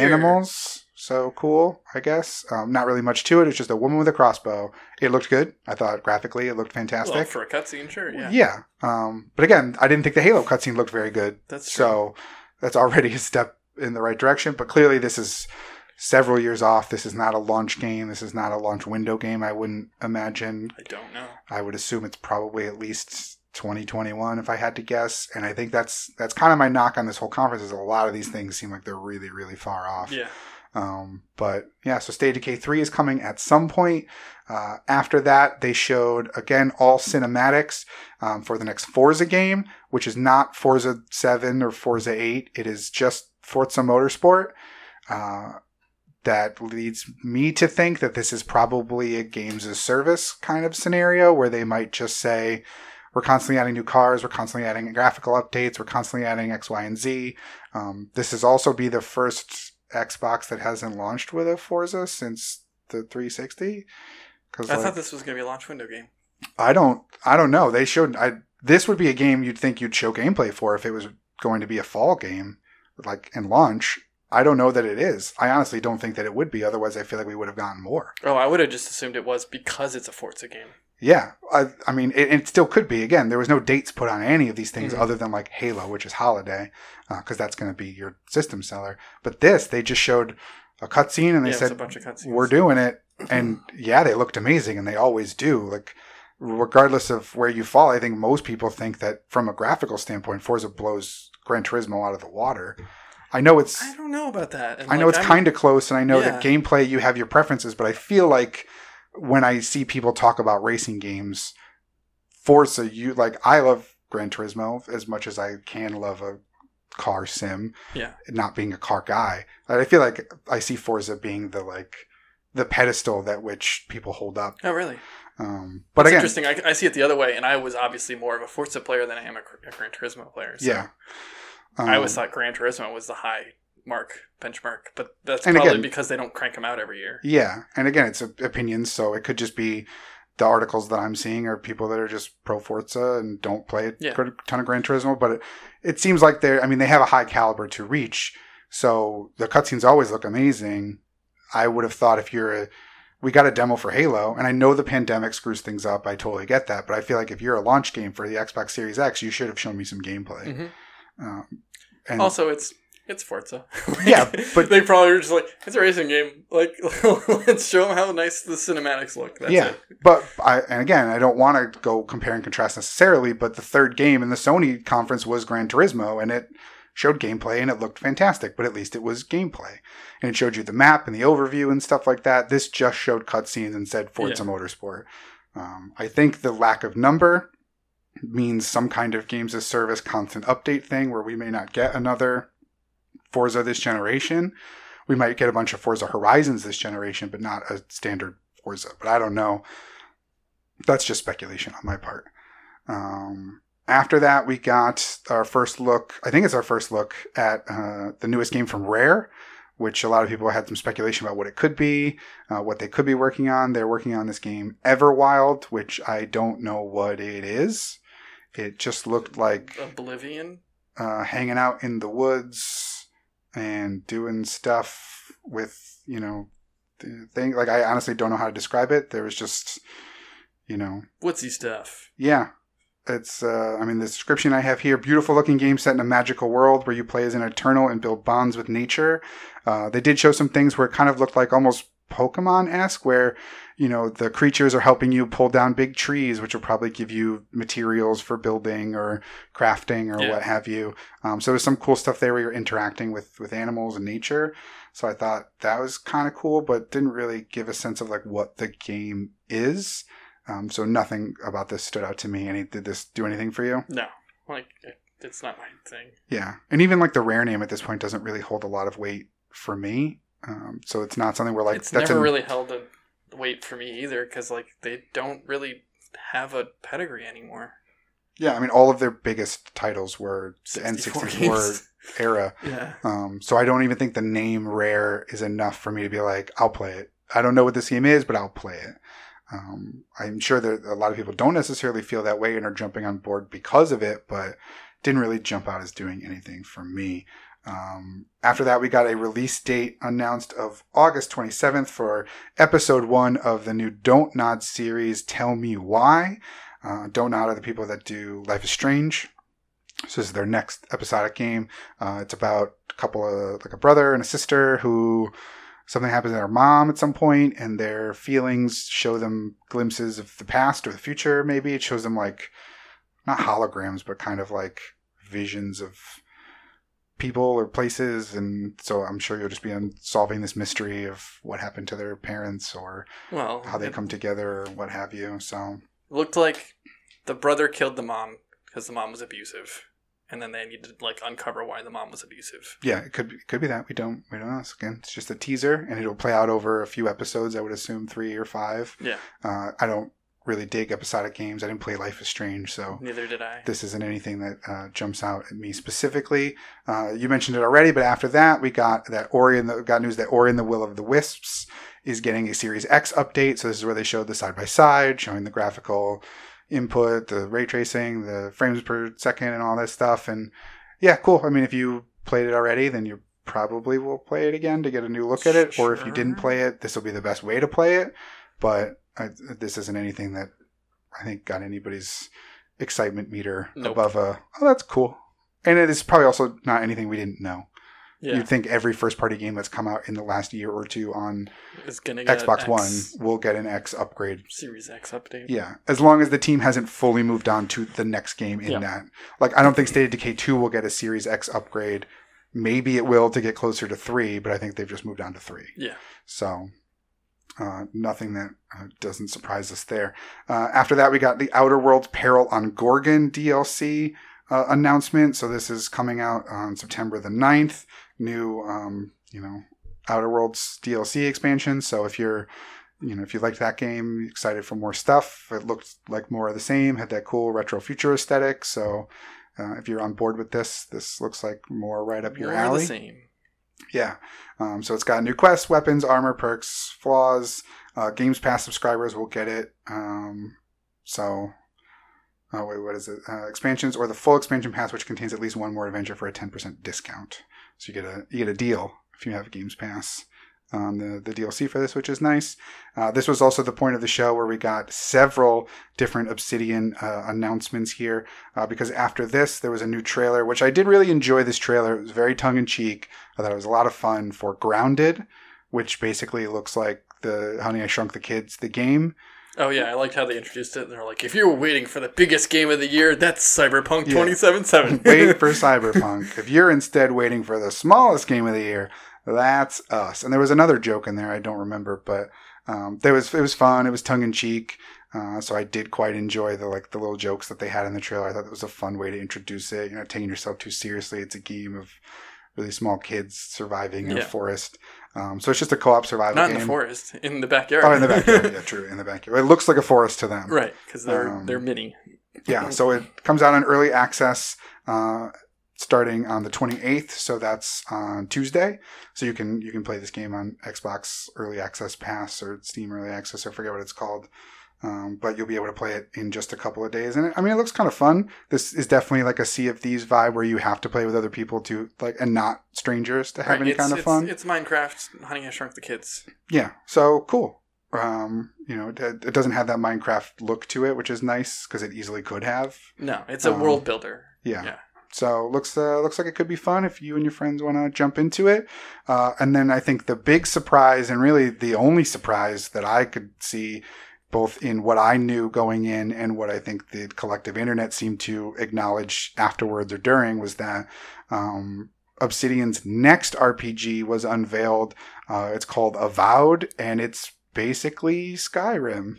Like it's they cut their teeth on doing Fallout, and now they're doing Skyrim or Elder Scrolls. Uh, yeah, it's a, some sort of medieval It's medieval magic, game. swords, the whole thing. Like we didn't see much other than a flaming arrow and then a dude creating a rune and like holding a sword. Yeah. So. I mean, they're doing.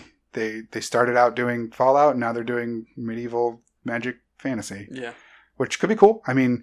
Many people regard New Vegas as still the best Fallout game, so this could maybe be the best Elder Scrolls game if they really wanted to, you know, if it comes out with that pedigree that they're and they make good RPGs. I still love Stick of Truth, uh, so yeah, and they said that like, or someone at Microsoft said like when we brought them on, uh, this was like the project that they were gunning for from the very beginning. So like this is something that's very much the a, a game that they've been wanting to make for a long time. yes, yeah, they said this is the game we want to make, and so they gave them the So like this is tools to make this it. is their passion project as opposed to Outer Worlds, which was just a Fallout clone like that uh, made them a lot of money and apparently is good to, for some people. But like this And- is this is the thing they that they've been aiming to make. Well, and got them purchased, you know, got them bought by Microsoft. I think For is what yeah. that game did. So, Yeah. um, yeah, this could be cool. I mean, this is obviously very far out. Yeah, we They're- see nothing from this pretty much. They just put out Outer Worlds this year, Mhm. so and I don't think they're working on the DLC. I think it, in the start of the trailer it was a different company. I don't. oh, was it really?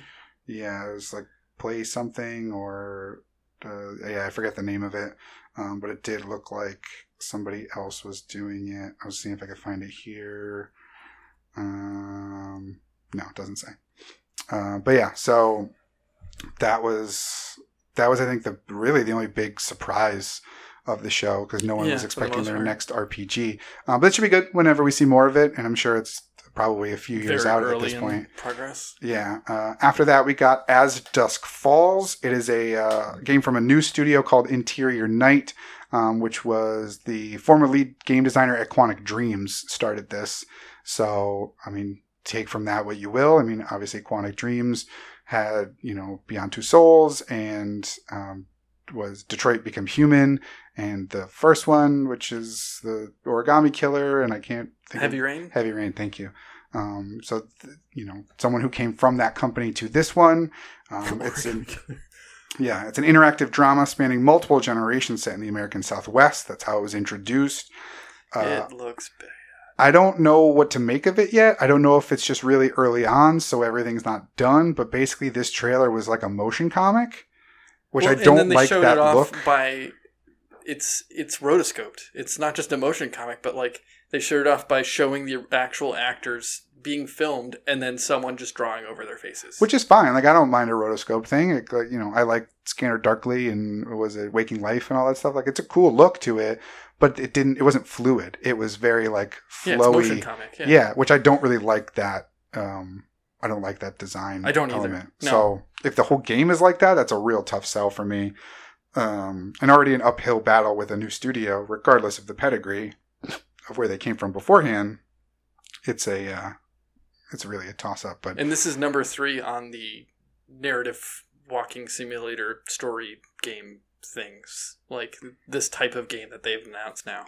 So what? Uh, what were the other ones? Tell me why was one, and then this was. Is there another one, or is there another one later? Uh, there was the like um no, I think I'm maybe making Tell Me Why two games.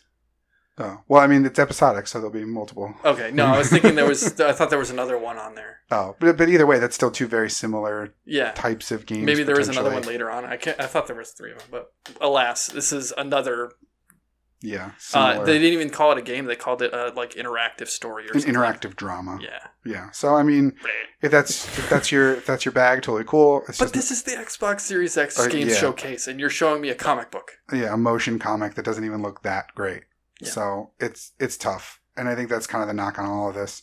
Uh, we then got uh, a little video about Senua's Saga Hellblade 2. We got confirmation it'll be set in Iceland. You can go watch a video that's a developer diary of them doing location scouting. They said that they're building it on Unreal Engine 5, which will be good and will probably make it look amazing. But also, if they're building on Unreal Engine 5, that's not technically out yet, though they may have early builds that they're starting with. And their developer diary is location scouting. So, like, how far out is this game? Like, has it even really started? It got announced at the Game Awards in December, Yeah. But it doesn't seem like much has been done on it thus far. Granted, those the first one looks phenomenal. So, like I and I haven't physically played the first one. I've, it's always been on like a thing on my list to Yeah. play. Um, but I've heard people love them. So like if they're taking their time and making this one look beautiful and be great, then sweet, do that. Yeah, But again, this is your Xbox One Series X showcase. You're showing me nothing. yeah. They Literally showed nothing. This was a literally clips from the trailer from December and then some drone footage of Iceland. Yeah. Yeah, it, it this is one where you have to wonder what those other six Microsoft studios are working on when this gets put in here and they have nothing to show. yeah. Like there are, uh, nobody else in those six studios, six or seven studios, is working on something to show. had a demo, a video, and again, I know Screenshots. I know the pandemic is throwing a wrench into everything. I totally get that, and I don't really want to hold that against them. But ultimately you could have said we have eight of fifteen. If, yeah, even don't if, show up if you don't if you don't have anything to show. Even if none of those other studios had it, you could have said eight of fifteen, and that's still more than half. And everyone would have been like, "Oh, more than half of the Xbox studios are, are covered here. Yeah. That's cool. Look at all the stuff."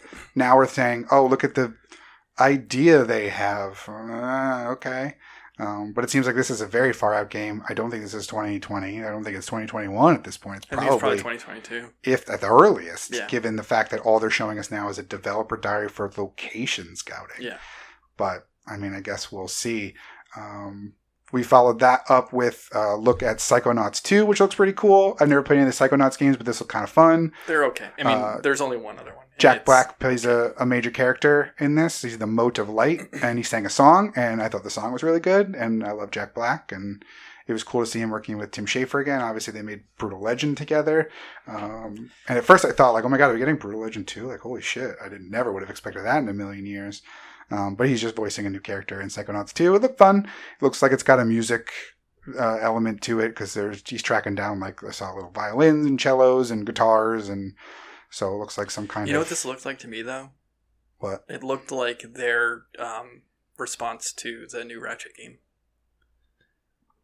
Yeah, I can I can see that because it definitely had like a not dimension hopping per se, but it definitely had that like weird out there had, like, kind of vibe. Yeah, Yeah. kind of vibe to it where there's different colors and you know different looks of things and different like art styles kind of all mixed together. So it does look like there'll be some kind of journey through something, whether it's the multiverse or the microverse or who knows what. But it does look like there's some kind of like dimension esque aspect to it.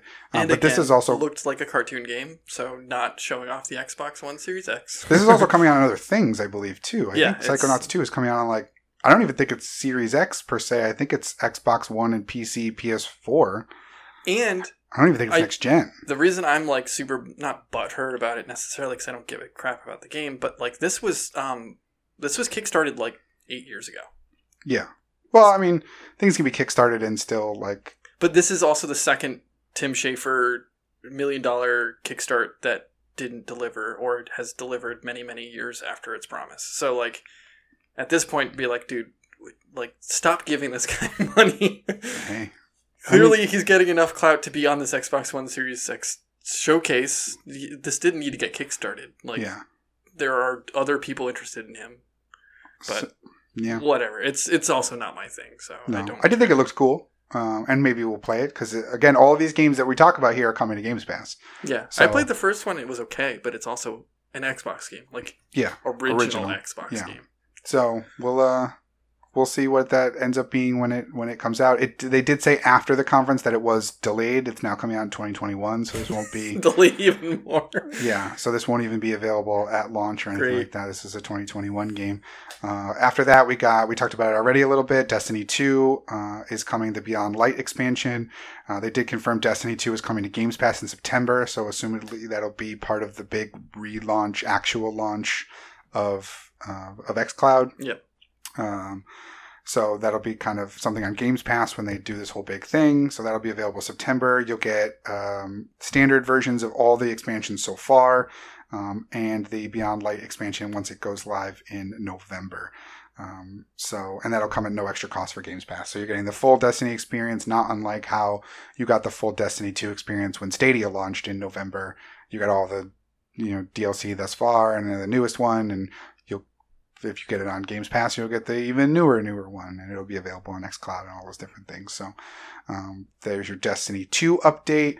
Uh, after that, we got a teaser trailer for Stalker 2. Uh, and didn't play Stalker 1 or any of the Stalker games. Yeah. The surprise here was, wasn't there already three other? There's Stalker the three games? Stalker games were all Stalker 1, Part 1, Part 2, Part 3. Not Yeah. episodic Part 1, Part 2, Part 3, but just like three different games that take place over the course of, I guess, what they're calling the Stalker 1 story. Right. Uh, and this is the full fledged sequel, um, Stalker 2. Um, this is also the first time it'll be coming to console. All the other Stalker games are PC games. I thought Stalker One was on the 360. I, I'm- mean, I'm going on. I again, I haven't played it. I'm just going off of the. I played the first one on here in front of me. PC, but I think there was like one of those spin-offs, random ones, were on console. Maybe, maybe it's a spin off and not the same. Yeah, because like there was those three in betweens, obviously. Yeah. Um, I like the Stalker. I like the first one, and it was a graphic powerhouse when it originally came out. Um, so if this is going to be it on the Xbox One Series X or Xbox Series X, then Mhm. sweet. Um, but they didn't show much, Yeah. so who knows? Again, just another teaser. We also got a teaser for uh, Warhammer 40k. Uh, also, these games starting with, uh, I think it was, where am I here? Oh yeah, starting with Stalker 2. All of the games that I will mention going forward are all cons- were all uh, dictated as console launch exclusives. The Warhammer game looked cool until I found it was Warhammer. Yeah, I, uh, when I saw this, I was like, "Oh, this looks neat," and I was like, "Oh, cool!" Like zombie, like demon hordes or something like that Yeah, coming from underground, and then it was like Warhammer, shooter. and I was just like, "Oh." Yeah, I, I don't have any interest in the Warhammer franchise either. So same, I kind of bowed out once I saw that. I missed it at the beginning when it said like the Warhammer Company or whatever. "Oh, I didn't even see that either." I didn't see it until I watched it a second time. I just Uh, saw that at the very end where it said, you know, Warhammer, whatever it was Yeah. called. I was just like, oh, it's another Warhammer. yeah, game," Warhammer 40k Darktide. So which just means announced. it's probably another isometric Diablo clone. Yeah, I don't. Uh, I don't know because again, it wasn't Cinematic trailer. Yeah, it wasn't gameplay. Uh, that comes out in 2021. Uh, next one, also console launch exclusive, which is a bit disingenuous because this game is already out on other consoles. Uh, Tetris Effect is getting a new version. It is called Tetris Effect Connected. Uh, basically, it is the full Tetris Effect game that already is out on PC and PlayStation 4. Uh, this will include a co-op mode though, so you get I think it's just regular co-op and one like There's V3 like competitive multiplayer mode, yeah. multiplayer modes as well. Um, it's not a battle royale, even though like the trailer made it really look like it was because they showed like a hundred people playing Tetris. Um, but it's not a battle royale. It's and it may be eventually, depending on what the like hold on battle royale is with Tetris 99. Uh, but it looks like it's just like one v three co-op Tetris. The co-op Tetris stuff did look kind of cool because it was you could like you could throw collections of blocks to the other people that like maybe give them a Tetris or give them special stuff that could help them clear more lines. So it did seem like something new and different. Uh, the console launch exclusive part of it is is that this DLC, um, as part of the Tetris Effect Connected, will come out first on Xbox from the sound of it, and then those multiplayer modes and the things that make this game connected uh, are coming as free updates to those other versions of the game. So if you have those, you will be getting these eventually. Um, though um, this says it's coming out holiday 2020. It could be a week later, it could be a month later, it could be a year later. It doesn't. They didn't say when those modes were coming to the other games. Also, the, the the big selling part of Tetris Effect to begin with is that it's a VR game. I mean, it's still a great Tetris game even if you don't play it in VR. Um, but obviously, the VR is a cool thing that you could only do with Tetris Effect that you couldn't, or that you could just do on PC and PS4. Yeah. You can't do that on Xbox. Yeah. Um, so yeah, calling it a console launch exclusive was a little disingenuous considering the game is already out. But I guess the DLC part of it is new, and so you'll be getting that first on Xbox. Uh, next was a game called The Gunk from the uh, SteamWorld uh, developers.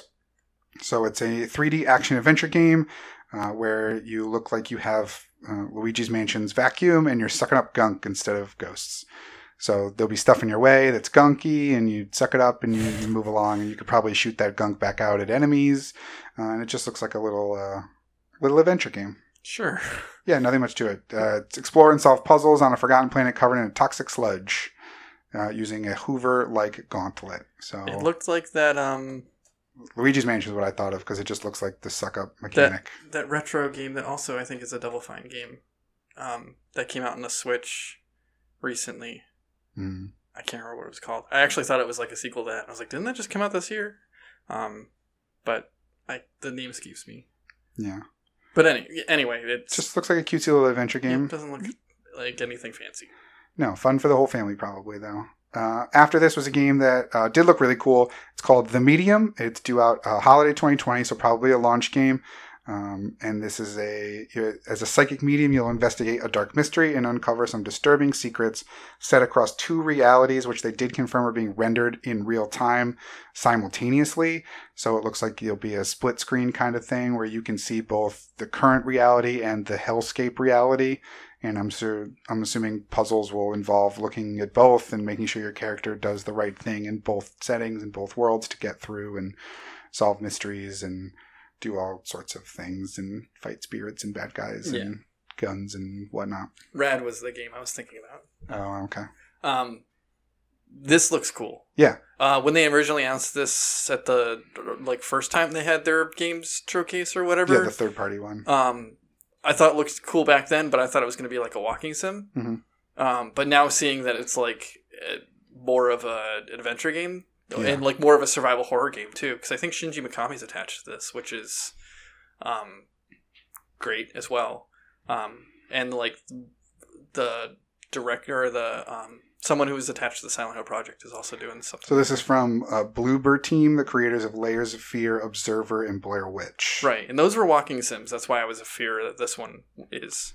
I played It could still Layers be. of Fear, and Layers of Fear was good, but it, it was just a horror walking sim, and I didn't like Blair Witch was just boring.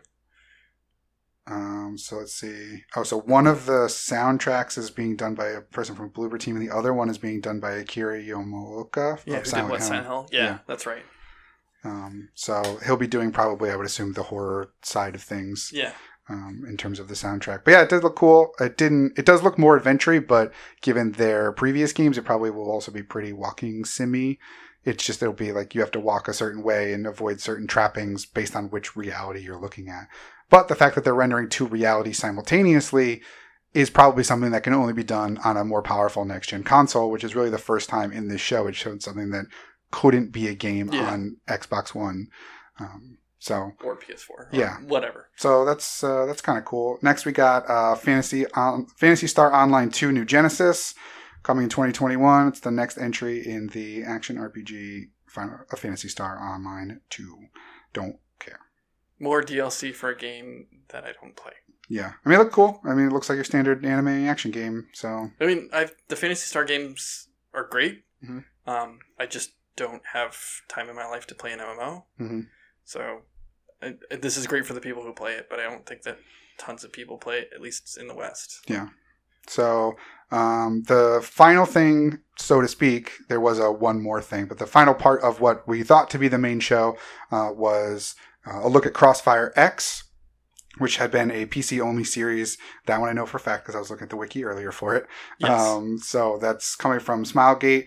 Uh, it had been multiplayer only. Uh, they then showed off what is going to be the campaign for this game. And that's what this trailer was mostly about was the campaign. And the campaign is being done uh, by Remedy, who did uh, Max Payne, Alan Wake, and uh, most recently Control, which was on Game of the Year lists uh, for a lot of people. And then Yeah. I just didn't finish. Not because I didn't like it, just because I stopped playing it. Um, so this looks pretty cool. I thought this looked like fun. Mhm. Um, the campaign looked fun.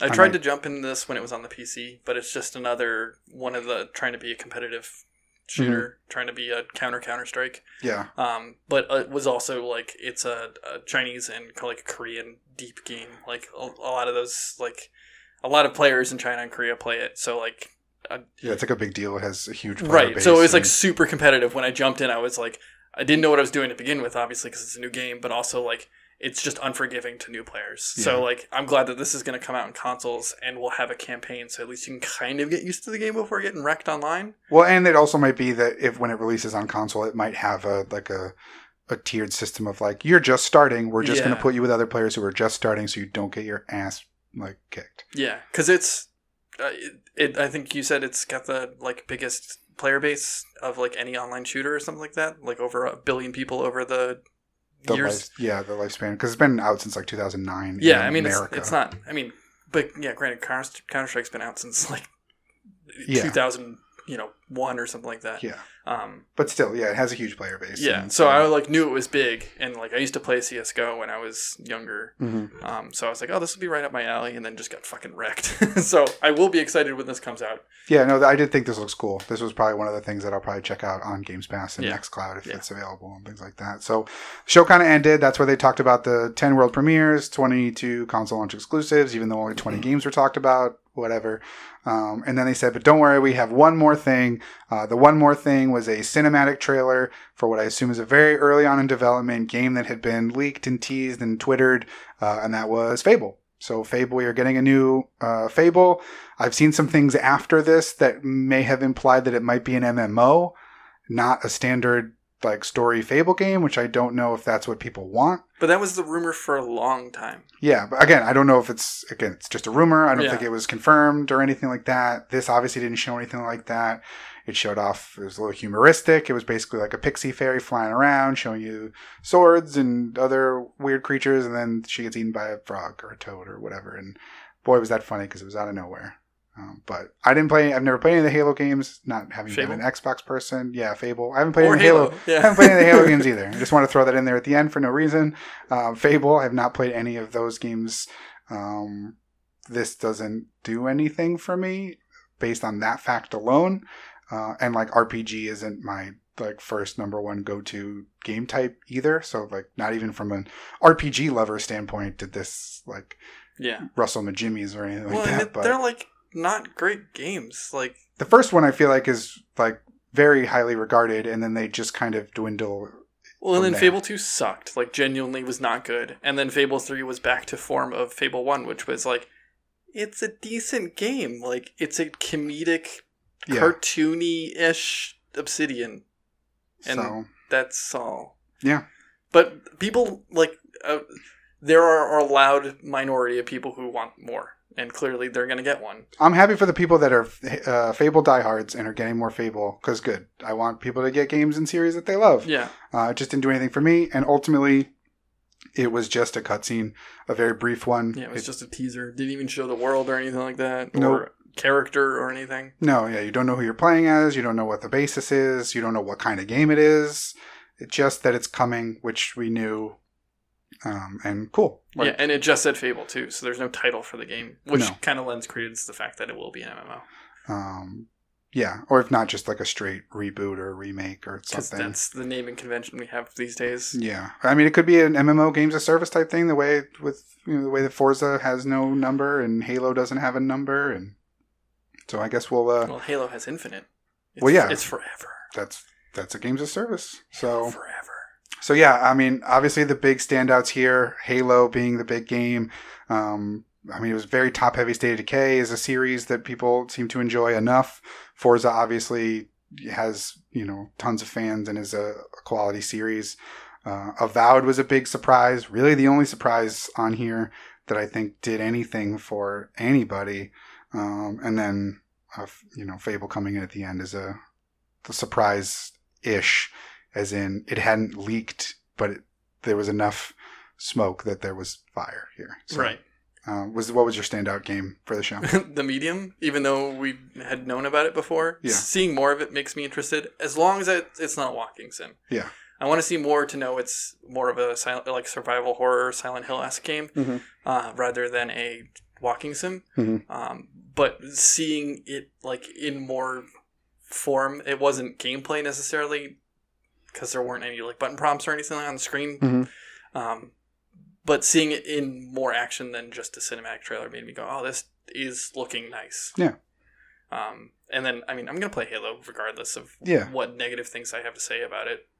I don't. I won't be paying sixty dollars for it though, or Yeah. seventy if that's the cost of these games in the future. Yeah, I think I'll probably like depending on how things shake out. I'll probably try Halo, you know, Yeah. on xCloud because I'm not going to get a Series X, and this did nothing to tell me that I should get one. If anything, it told me that I didn't need one. Absolutely, because I Um, kept saying Game Pass, Game all Pass, these Game Pass, Game Pass and Smart Delivery. which is fine because I don't want to have to spend however much it's going to cost for that because I can just spend that on the the PlayStation. Mhm. Um, but I, you know, Halo's cool. Uh, Forza looked good for what it is. It always does. Uh, my the game that like jumped out the most to me is looking cool was Crossfire X. Um, so that one I'll probably try on on Games Pass, and that should be that should be fun. But overall, and I don't know if it's just because, and I texted you this as soon as it's done. I'm like, Yeah. I'm not an Xbox guy, but to, was this not that good? Well, neither was I. I mean, I mean, neither am I. Like, um, well, I, mean, I own an- have one. I own an Xbox, but like, I'm I've yet to be impressed. Yeah, Regardless, yeah. like this didn't tell. I'm not probably gonna get either of the consoles when they come out, just due to money situations. Mhm. But like, this just didn't do anything to sell the console in general. yeah. So it, and, in like I fact, said, it did the opposite. It told me, "Please don't buy our console Yeah, because you could buy the subscription service." just be fine. Games Pass. Yeah. So, I mean, if that's the direction they want to go in, all power to them. Um, but yeah, so let us know. Oh, I did have a poll on Twitter let me go ahead and find that, which did end, basically asking you, the fans of the Broken Clock podcast, uh, what you thought of the show. There was a few options here. Uh, so we had um, you you could have said I am hype. It was good. It was okay. Not for me. Uh, and seriously, that was it. And those were the four choices for this poll. Uh, so we had some people. So thank you for all those that voted. Um, Nobody voted for it was okay, not for me. So nobody thought it was just run of the mill fine, but don't really care. Um, we had 7.7% said I am hype, which is not a great number for a brand new, most powerful, super awesome console that only 7% of the people are hyped for it. Um, or for those games coming out. Uh, 30.8% said it was good, and then the majority, 61.5%, said seriously, that was it. So again, we're not alone in how this kind of shook out. Um, so thank you for all those that voted in the poll to let us know what you thought of that. Uh, but ultimately, let us know what you thought was your favorite game or what you'd like to see differently or how Xbox can kind of pivot to win you over or win you back. Uh, for this next generation. Um, so we'll jump through. There's a couple other things from this week. We'll kind of power through quickly. Uh, it's already going to be a long episode just because this was a big, you know, big showcase. Our PlayStation Supposedly. was pretty long. I mean, but it, it's big in terms of talking about Right. it, whether or not you think it lived up to that moniker or not. It was supposed to be big. Yeah. Uh, so lightning round. This wasn't the only game showcase this week because, as we talked about last week, there could be a Nintendo Direct announced tomorrow. Who knows? And there was. Uh, but It's a it, mini though. it was a mini, and it was a partner showcase, so no first party anything. Yeah. Which was the what we had talked about originally. It was like, watch tomorrow they're going to announce the 35th anniversary Mario stuff. No, they didn't. No. Um, this was just a very small thing. Wasn't much here. Uh, it was basically like four things. Um, first, they kicked things off with uh, DLC is coming to Cadence of Hyrule, which was the uh, Crypt of the Necrodancer Zelda mishmash, which is a fun game. Mhm. Um, there's three DLC packs coming. One of them uh, brings extra characters. One of them brings extra songs, uh, and one of them brings story DLC. So the first pack, which is available now, uh, brings you new characters: Impa, Aria, Shadow Link, Shadow Zelda, and Frederick. Uh, that is out now. DLC Pack 2 uh, introduces 39 new songs, some of which are remixes. Um, some of them are obviously new songs. And then the final DLC uh, is called Symphony of the Mask, and it's new story content um, where you control Skull Kid from Majora's Mask. Um, and DLC packs 2 and 3 will release before November. Uh, and then once that happens, a bundle of the base game with all the content will come out on October the 23rd. I gotta finish that game. Same. I did. Uh, I did quite enjoy it. So um, I'm excited for only pack three. Really, uh, you'll be able to buy both a season pass of the or buy them individually, depending on the pricing of it. I'll probably just buy the third one or wait till the whole pass is on sale, or if the bundled game goes on sale at some point because I don't really care about playing it as other characters or The music's a big part of the game though. yeah, but I don't really. I'm excited for that because like the songs kind of get old. Mm. Like you play the same area over and over again, you hear the same song over and over again. Like this is a a rhythm game essentially. So Yeah. new songs is great. Yeah.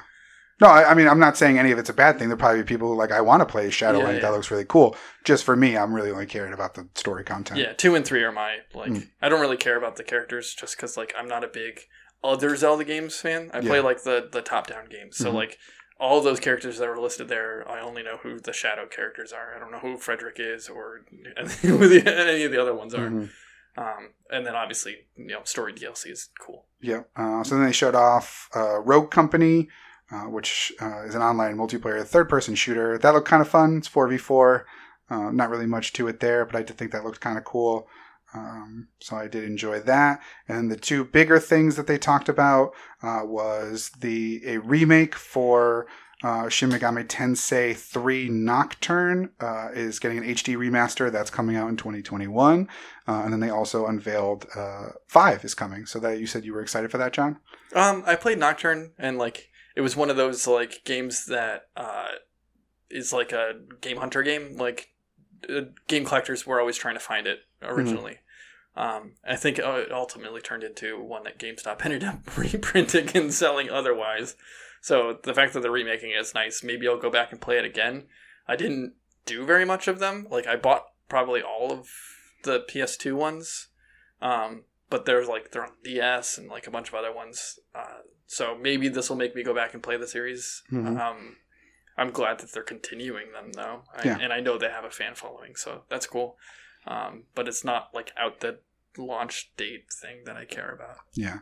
Uh, and then the last thing for this, because again, it was only like 10 minutes, I think, Yeah, it's a mini. uh, was uh, gameplay for WWE 2K Battlegrounds. So it showed some wrestlers playing the and gave the first gameplay look at what this game is going to be. And it is very much just like a over the top, goofy wrestling game. They're throwing people into alligators. They're doing jumping up 50 feet in the air and slamming people down. It just looks fun. It just looks like a fun, cartoony game. Uh, it didn't do anything to change what either of us were expecting No. or thought about it. But it was cool to see gameplay for the first time, so uh, I did appreciate that. Ultimately, I'll be getting the game anyway, probably on Switch, just to have a portable wrestling, Wrestling game, game, for yeah. fun.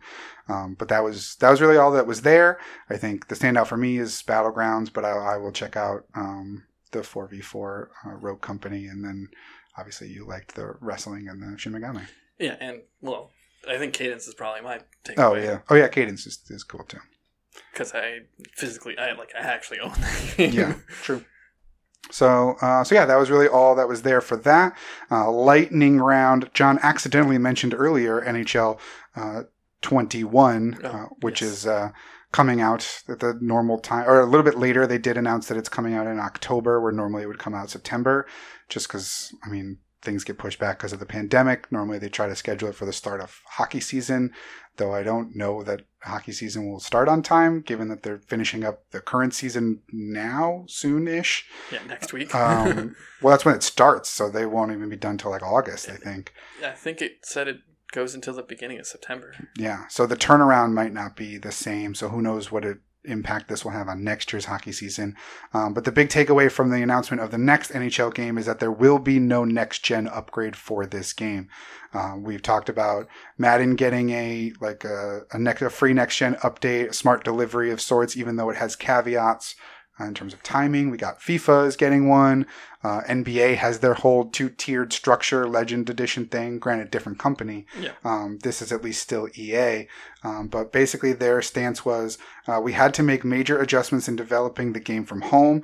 Uh, the, this transition has been very successful, and we're happy to say that the game is on track and feature complete against our original vision. We just need a few extra weeks to do the polish, fine tuning, and bug fixing. So that uh, explains how um, it's come why it's coming out in October instead of November. Um, but they did say for NHL 21, we made the decision to focus on adding innovation and new features rather than the resource heavy task of porting the game to the new console technology.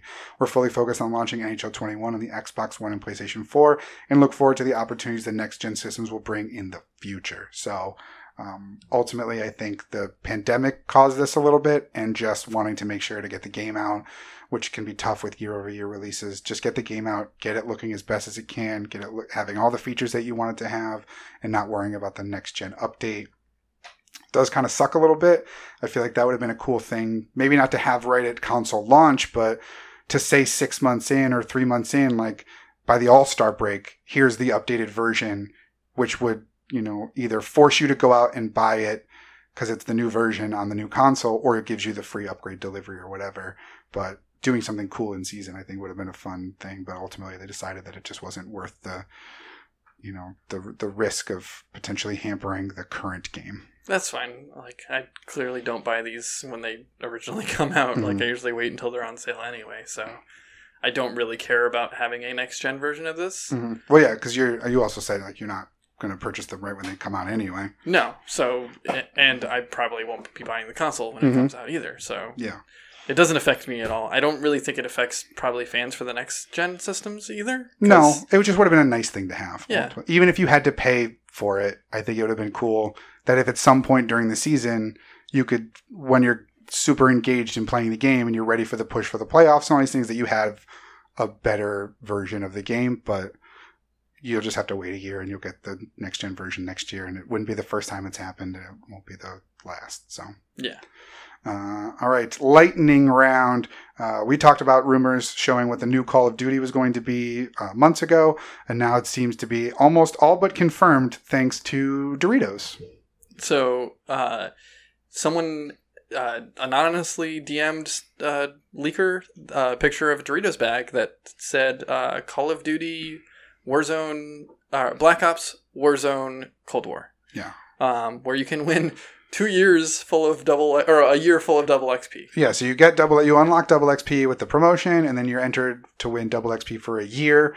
Uh, but the big takeaway was a logo for Call of Duty Black Ops Cold War, which is what we knew And- it to be for the most part anyway. But and the promo date as well, oh yes, because I think it said it started October twentieth, which October fifth October fifth is when the promotion starts. So the contest, which means that this game will probably be coming out October fifth or thereabouts. Uh, yeah, I mean these things usually come out probably before the games come out because they get announced and then like people buy their chip bags and stuff in Yeah, save all their codes for their double XP and or like I mean it says like you know coming blah blah blah date on Yeah. the bag. Um, so this will probably be out in September, I would guess, probably late September. Um, yeah, if not October the fifth. I don't know what day of the week that is. But my guess is that this isn't going to have a single player at all. This is just going to be a twenty dollar add on to Warzone. Oh, maybe. Uh, October the 5th is a Monday. So it'll either be, so maybe Friday the 2nd this comes out and the promotion starts Monday, or the promotion starts and Friday, August 9th this comes out. Somewhere in that range. I would I would think it probably comes out before. yeah. you would want your double XP the game the second the game is out. You know, people are going to be slamming their Doritos while playing the game rather than Doing their game fuels. right doing the other thing where like they buy their chip bag and then they have to have keep their cheap greasy chip bag, like Yeah. Or you know whatever. Um, but I mean, this, it it's a physical bag picture, so unless some dude like printed his own Dorito bag to leak, you know, make a fake leak, then like this is all but confirmed. Yeah. So, I mean, we pretty much knew that going in, but this is, again, more confirmation to that point. So, And it keeps the Warzone name as well. uh, the bag, the picture that I saw didn't have the word. oh, really? I thought the one that I saw had the Warzone name on it. Dorito. Oh yeah, you're right. It just says Call of Duty Black Ops Cold War on it. So yeah, it doesn't have that per se, but um, I mean, it definitely will be a, a Warzone component to it and things like that. So, um, so yeah, there you go. All but confirmed Cold War, and uh, that should be exciting. uh, Assuming there's a story and stuff to it, that could be pretty cool. Yeah, and, fun. the promotion ends in January of two- 2021, so it has to come out around that date. Yeah, so we'll uh, we'll obviously get more from that at some point in the future. Probably whoever has the next game showcase will get Call of Duty to join them. If Yeah. there's not just a regular like, hey, it's a random Tuesday. Here's the announcement. Here's everything. I mean, they, that's the way they Modern Warfare 2 when that was out. It was just like there that day. Remember? And I I mean, ultimately, with this news hitting now, I feel like you just to bite the bullet, just put out a trailer, just do something. We'll probably get an announcement this week, given that it's it's out there and everybody knows now. Yeah. No secret. Thanks, Doritos. Uh, all right, lightning round. Uh, something that was surprising from Comic Con at home was a teaser trailer for the return of G4, the uh, the gaming channel that was uh, once Tech TV, hmm uh, or G4 was its own thing, and then it merged with Tech TV. No, or, I think TV, Tech TV and G4 were the same. Like they were two different things, but they were owned by the same parent company. And And then then, Tech. TV disappeared, and Yeah. G4 became Tech TV. Um, so this was Attack of the Show. This was X Play. This was Screensavers. uh, Arena. I think was one. What was the? There was a game where they just played like Unreal Tournament and Counter Strike and like America's Army, and it was just like Oh, it, it was like an early esports. I think it was Yeah. called Arena. And I remember watching that. That was really cool. Uh, I liked G4 for a certain period of time, X Play. and then it kind of became irrelevant in the internet age, so to speak, where they were filming these shows, and if they weren't live, then the news was already old. To where like they would film maybe like once a week, and then the news would already be old by the time it aired on whatever show that it was. Right. Um, so it kind of it felt like a magazine in that instance. So Yeah, I think X Play was mostly reviews, and Yeah, by the and time that stuff came out, it was always old. yeah, But Attack of the Show was every day, so like Yeah. that was their like Morning news show, wrap up for the yeah. day, and I think that was the only takeaway. That and watching cops fucking all Mhm. twenty four seven, that's what it became. or rather towards the end. twenty three seven, because it was cops and then Attack of the Show. Yeah, that's what it was towards the end. So uh, I don't think this will be a cable channel like it once It was. absolutely won't be. I have to figure this is either a YouTube channel, a Twitch channel, probably some all encompassing. We're on YouTube, we're on Twitch, we're on Facebook Gaming. I would assume it's probably going to be, there will be those staple of shows like I think Attack of the Show would be a great morning show where like you cover all of the news from the previous day Mhm. um, and then you do your X plays at night, and that's you know previews and things like that. And I feel like through the rest of the day there will be streamers and things that people will be signed to G4 as G4 specific talent and streamers and on air personalities and stuff. I don't feel like I just, there's no way. They didn't say anything about what it's going to be, where it's going to be. It just said G4 is coming back. Yeah. I just can't imagine it would be a cable channel. Well, my guess is this is going to be what we can like consider channels now. Like the Nerdist channel is just an app on other streaming stuff. Yeah. Where like too. it just has content that you can access. Nothing is streaming constantly. So like this will have your Attack of the Show. It'll just come out on eight every morning, yeah. and then you can watch that segment. It's not going to be streaming, and there's not going to be anything running. Well, it's it might- just going to have choosable content. I feel like it will be streaming, but there will also be a video on demand component to it where it's like, like how a lot of Twitch channels are or YouTube channels where it's like, hey, we stream every day at 8 a.m. to 10 a.m., but you can watch the stream afterwards whenever you want. Yeah, So I feel like there will be some live components to it just because that interactivity will be key for this succeeding of live chats on the side. You don't want to just live on its YouTube videos and its comments. G4 seems like a, a thing that would thrive on uh, interactivity with the audience. So I think if it's streaming, which we both assume that it will be in some like you know capacity, and not as in not a cable channel, something that lives exclusively online yeah, um, that I think it will be a mix of both pre-recorded stream videos, live streams, you know, studio shows, maybe a journalist show, maybe like sit-down interview series of things of shows or whatever. There'll probably be seasons of things. They might even jump into the like scripted content and have their own version of like what are the Apple TV series about game development or any of these other ones. Oh yeah, well like, that's why I'm like the only thing we have to compare it to is Nerdist, yeah. and Nerdist spawned off of G4 because uh, what's his name was like involved in G4, the behind the scenes stuff for Attack of the Show. Oh, was he? I don't, Yeah, and then he did podcast stuff, and the, the Yeah. podcast he did was called The Nerdist. yeah, I knew. and the then podcast that stuff, turned into the like the network. Of the things. network. So Yeah. I think it's gonna be more of a like an app you download and maybe pay to subscribe to. Yeah, I'm Um, sure there'll be free versions and paid versions, Right, and like- Patreons, I and think Nerdist runs through Verve, so like you pay for Verve and you get the Nerdist content. yeah, Um, or you can just support Nerdist, or like Rooster Teeth is the same thing. Like Hmm. Rooster Teeth doesn't necessarily do streaming stuff; they just have a net like a, a channel, quote unquote, and then they put stuff out at certain. yeah. And like. IGN has a channel of sorts. They have an app that you can have on your smart TV Yeah. that has like they have regular daily shows or weekly shows, Mhm. and then they also have the people streaming and stuff Right. like that. So I think it'll just be like that. Um, it's cool. It's a nostalgia grab. I did see trending earlier today was Xavier Woods is trying to get is trying to position himself.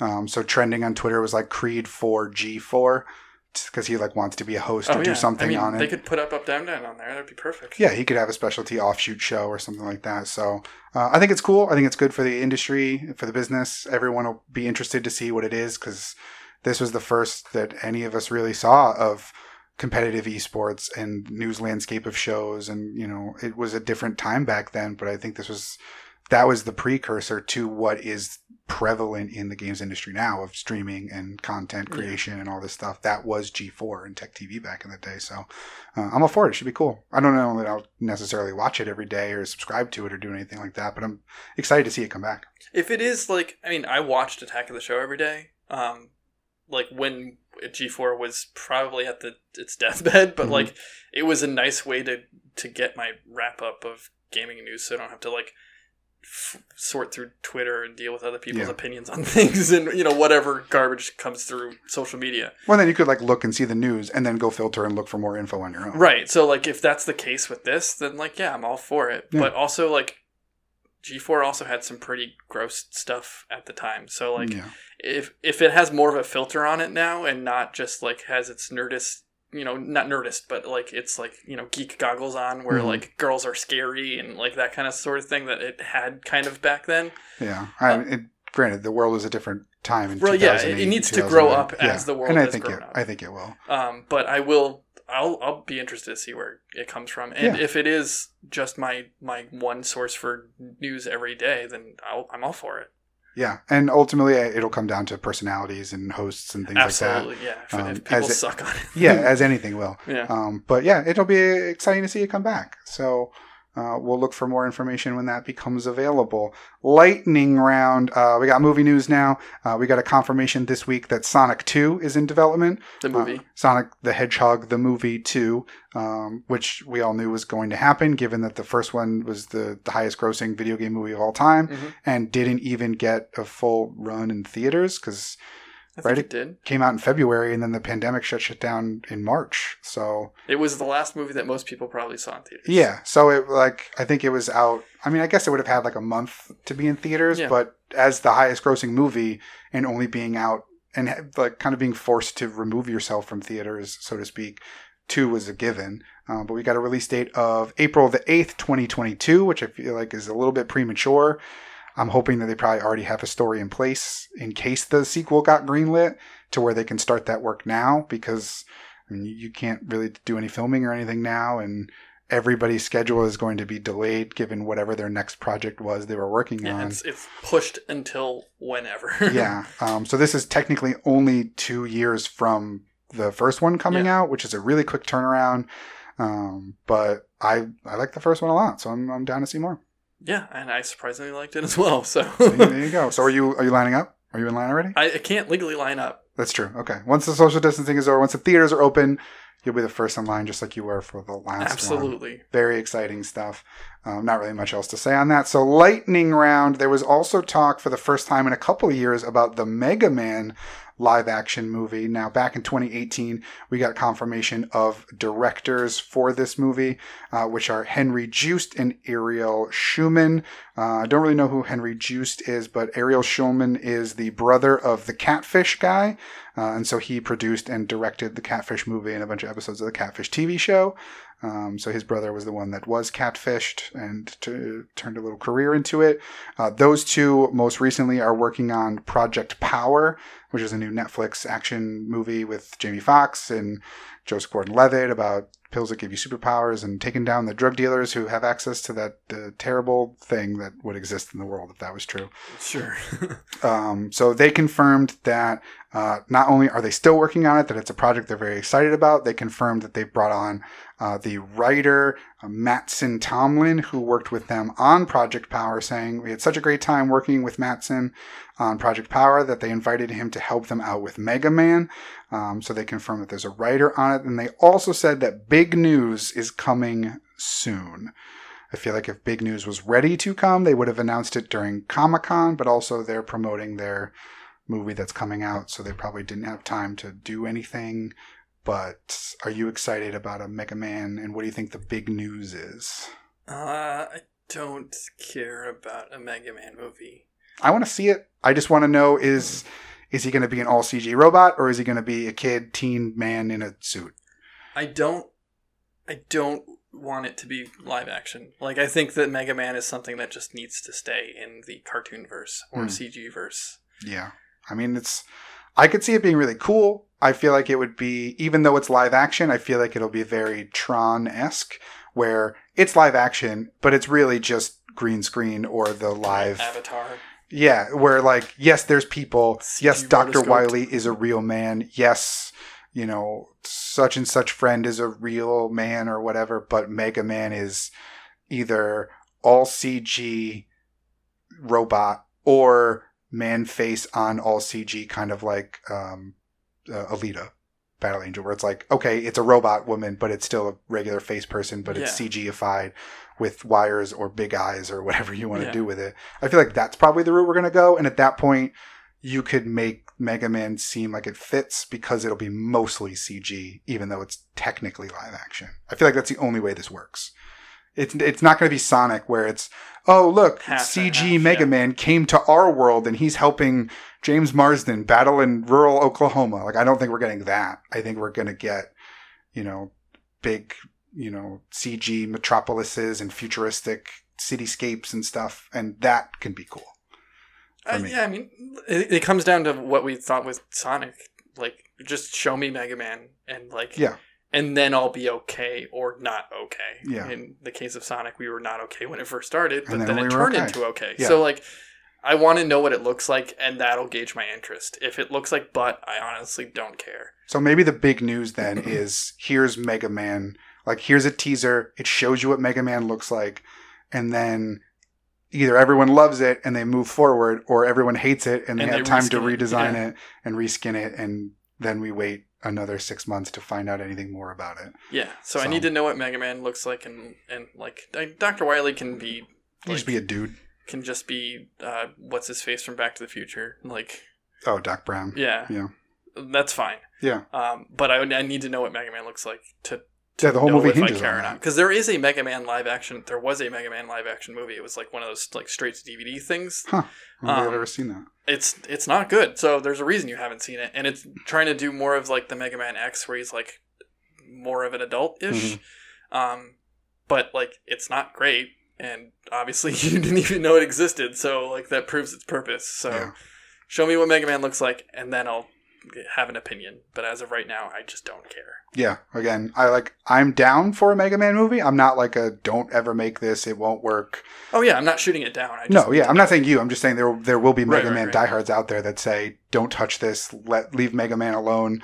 You're gonna make it the Mario Brothers movie, and I don't want that. Yeah, or Don't- Dragon Ball. Don't yeah, don't do it. Avatar. Just yeah, leave it to be video games. Um, so I'm down to see it, uh, but it all again hinges on what the main character looks like, which is essential uh, to its success. and The- whether or not the superpower movie is going to be good or not too. Because if that sucks, then like Yeah. the, then you know the whole creative team is not yeah, creating a good thing. Correct. So um, I've seen, I mean, positive feedback from people that I think have seen it or seen parts of it. So yeah, I guess it comes out um, this week, August thirteenth. Oh yeah, okay. So that could be pretty cool. Um, so we'll reserve judgment until we see that to whether or not to be excited Yeah. about the uh, the Mega Man movie. Mm-hmm. But yeah, uh, it could be good. Obviously, it could be bad. Video game movies have an up and down record. So we'll uh, we'll ultimately see once we know what that big, Big news yeah. is.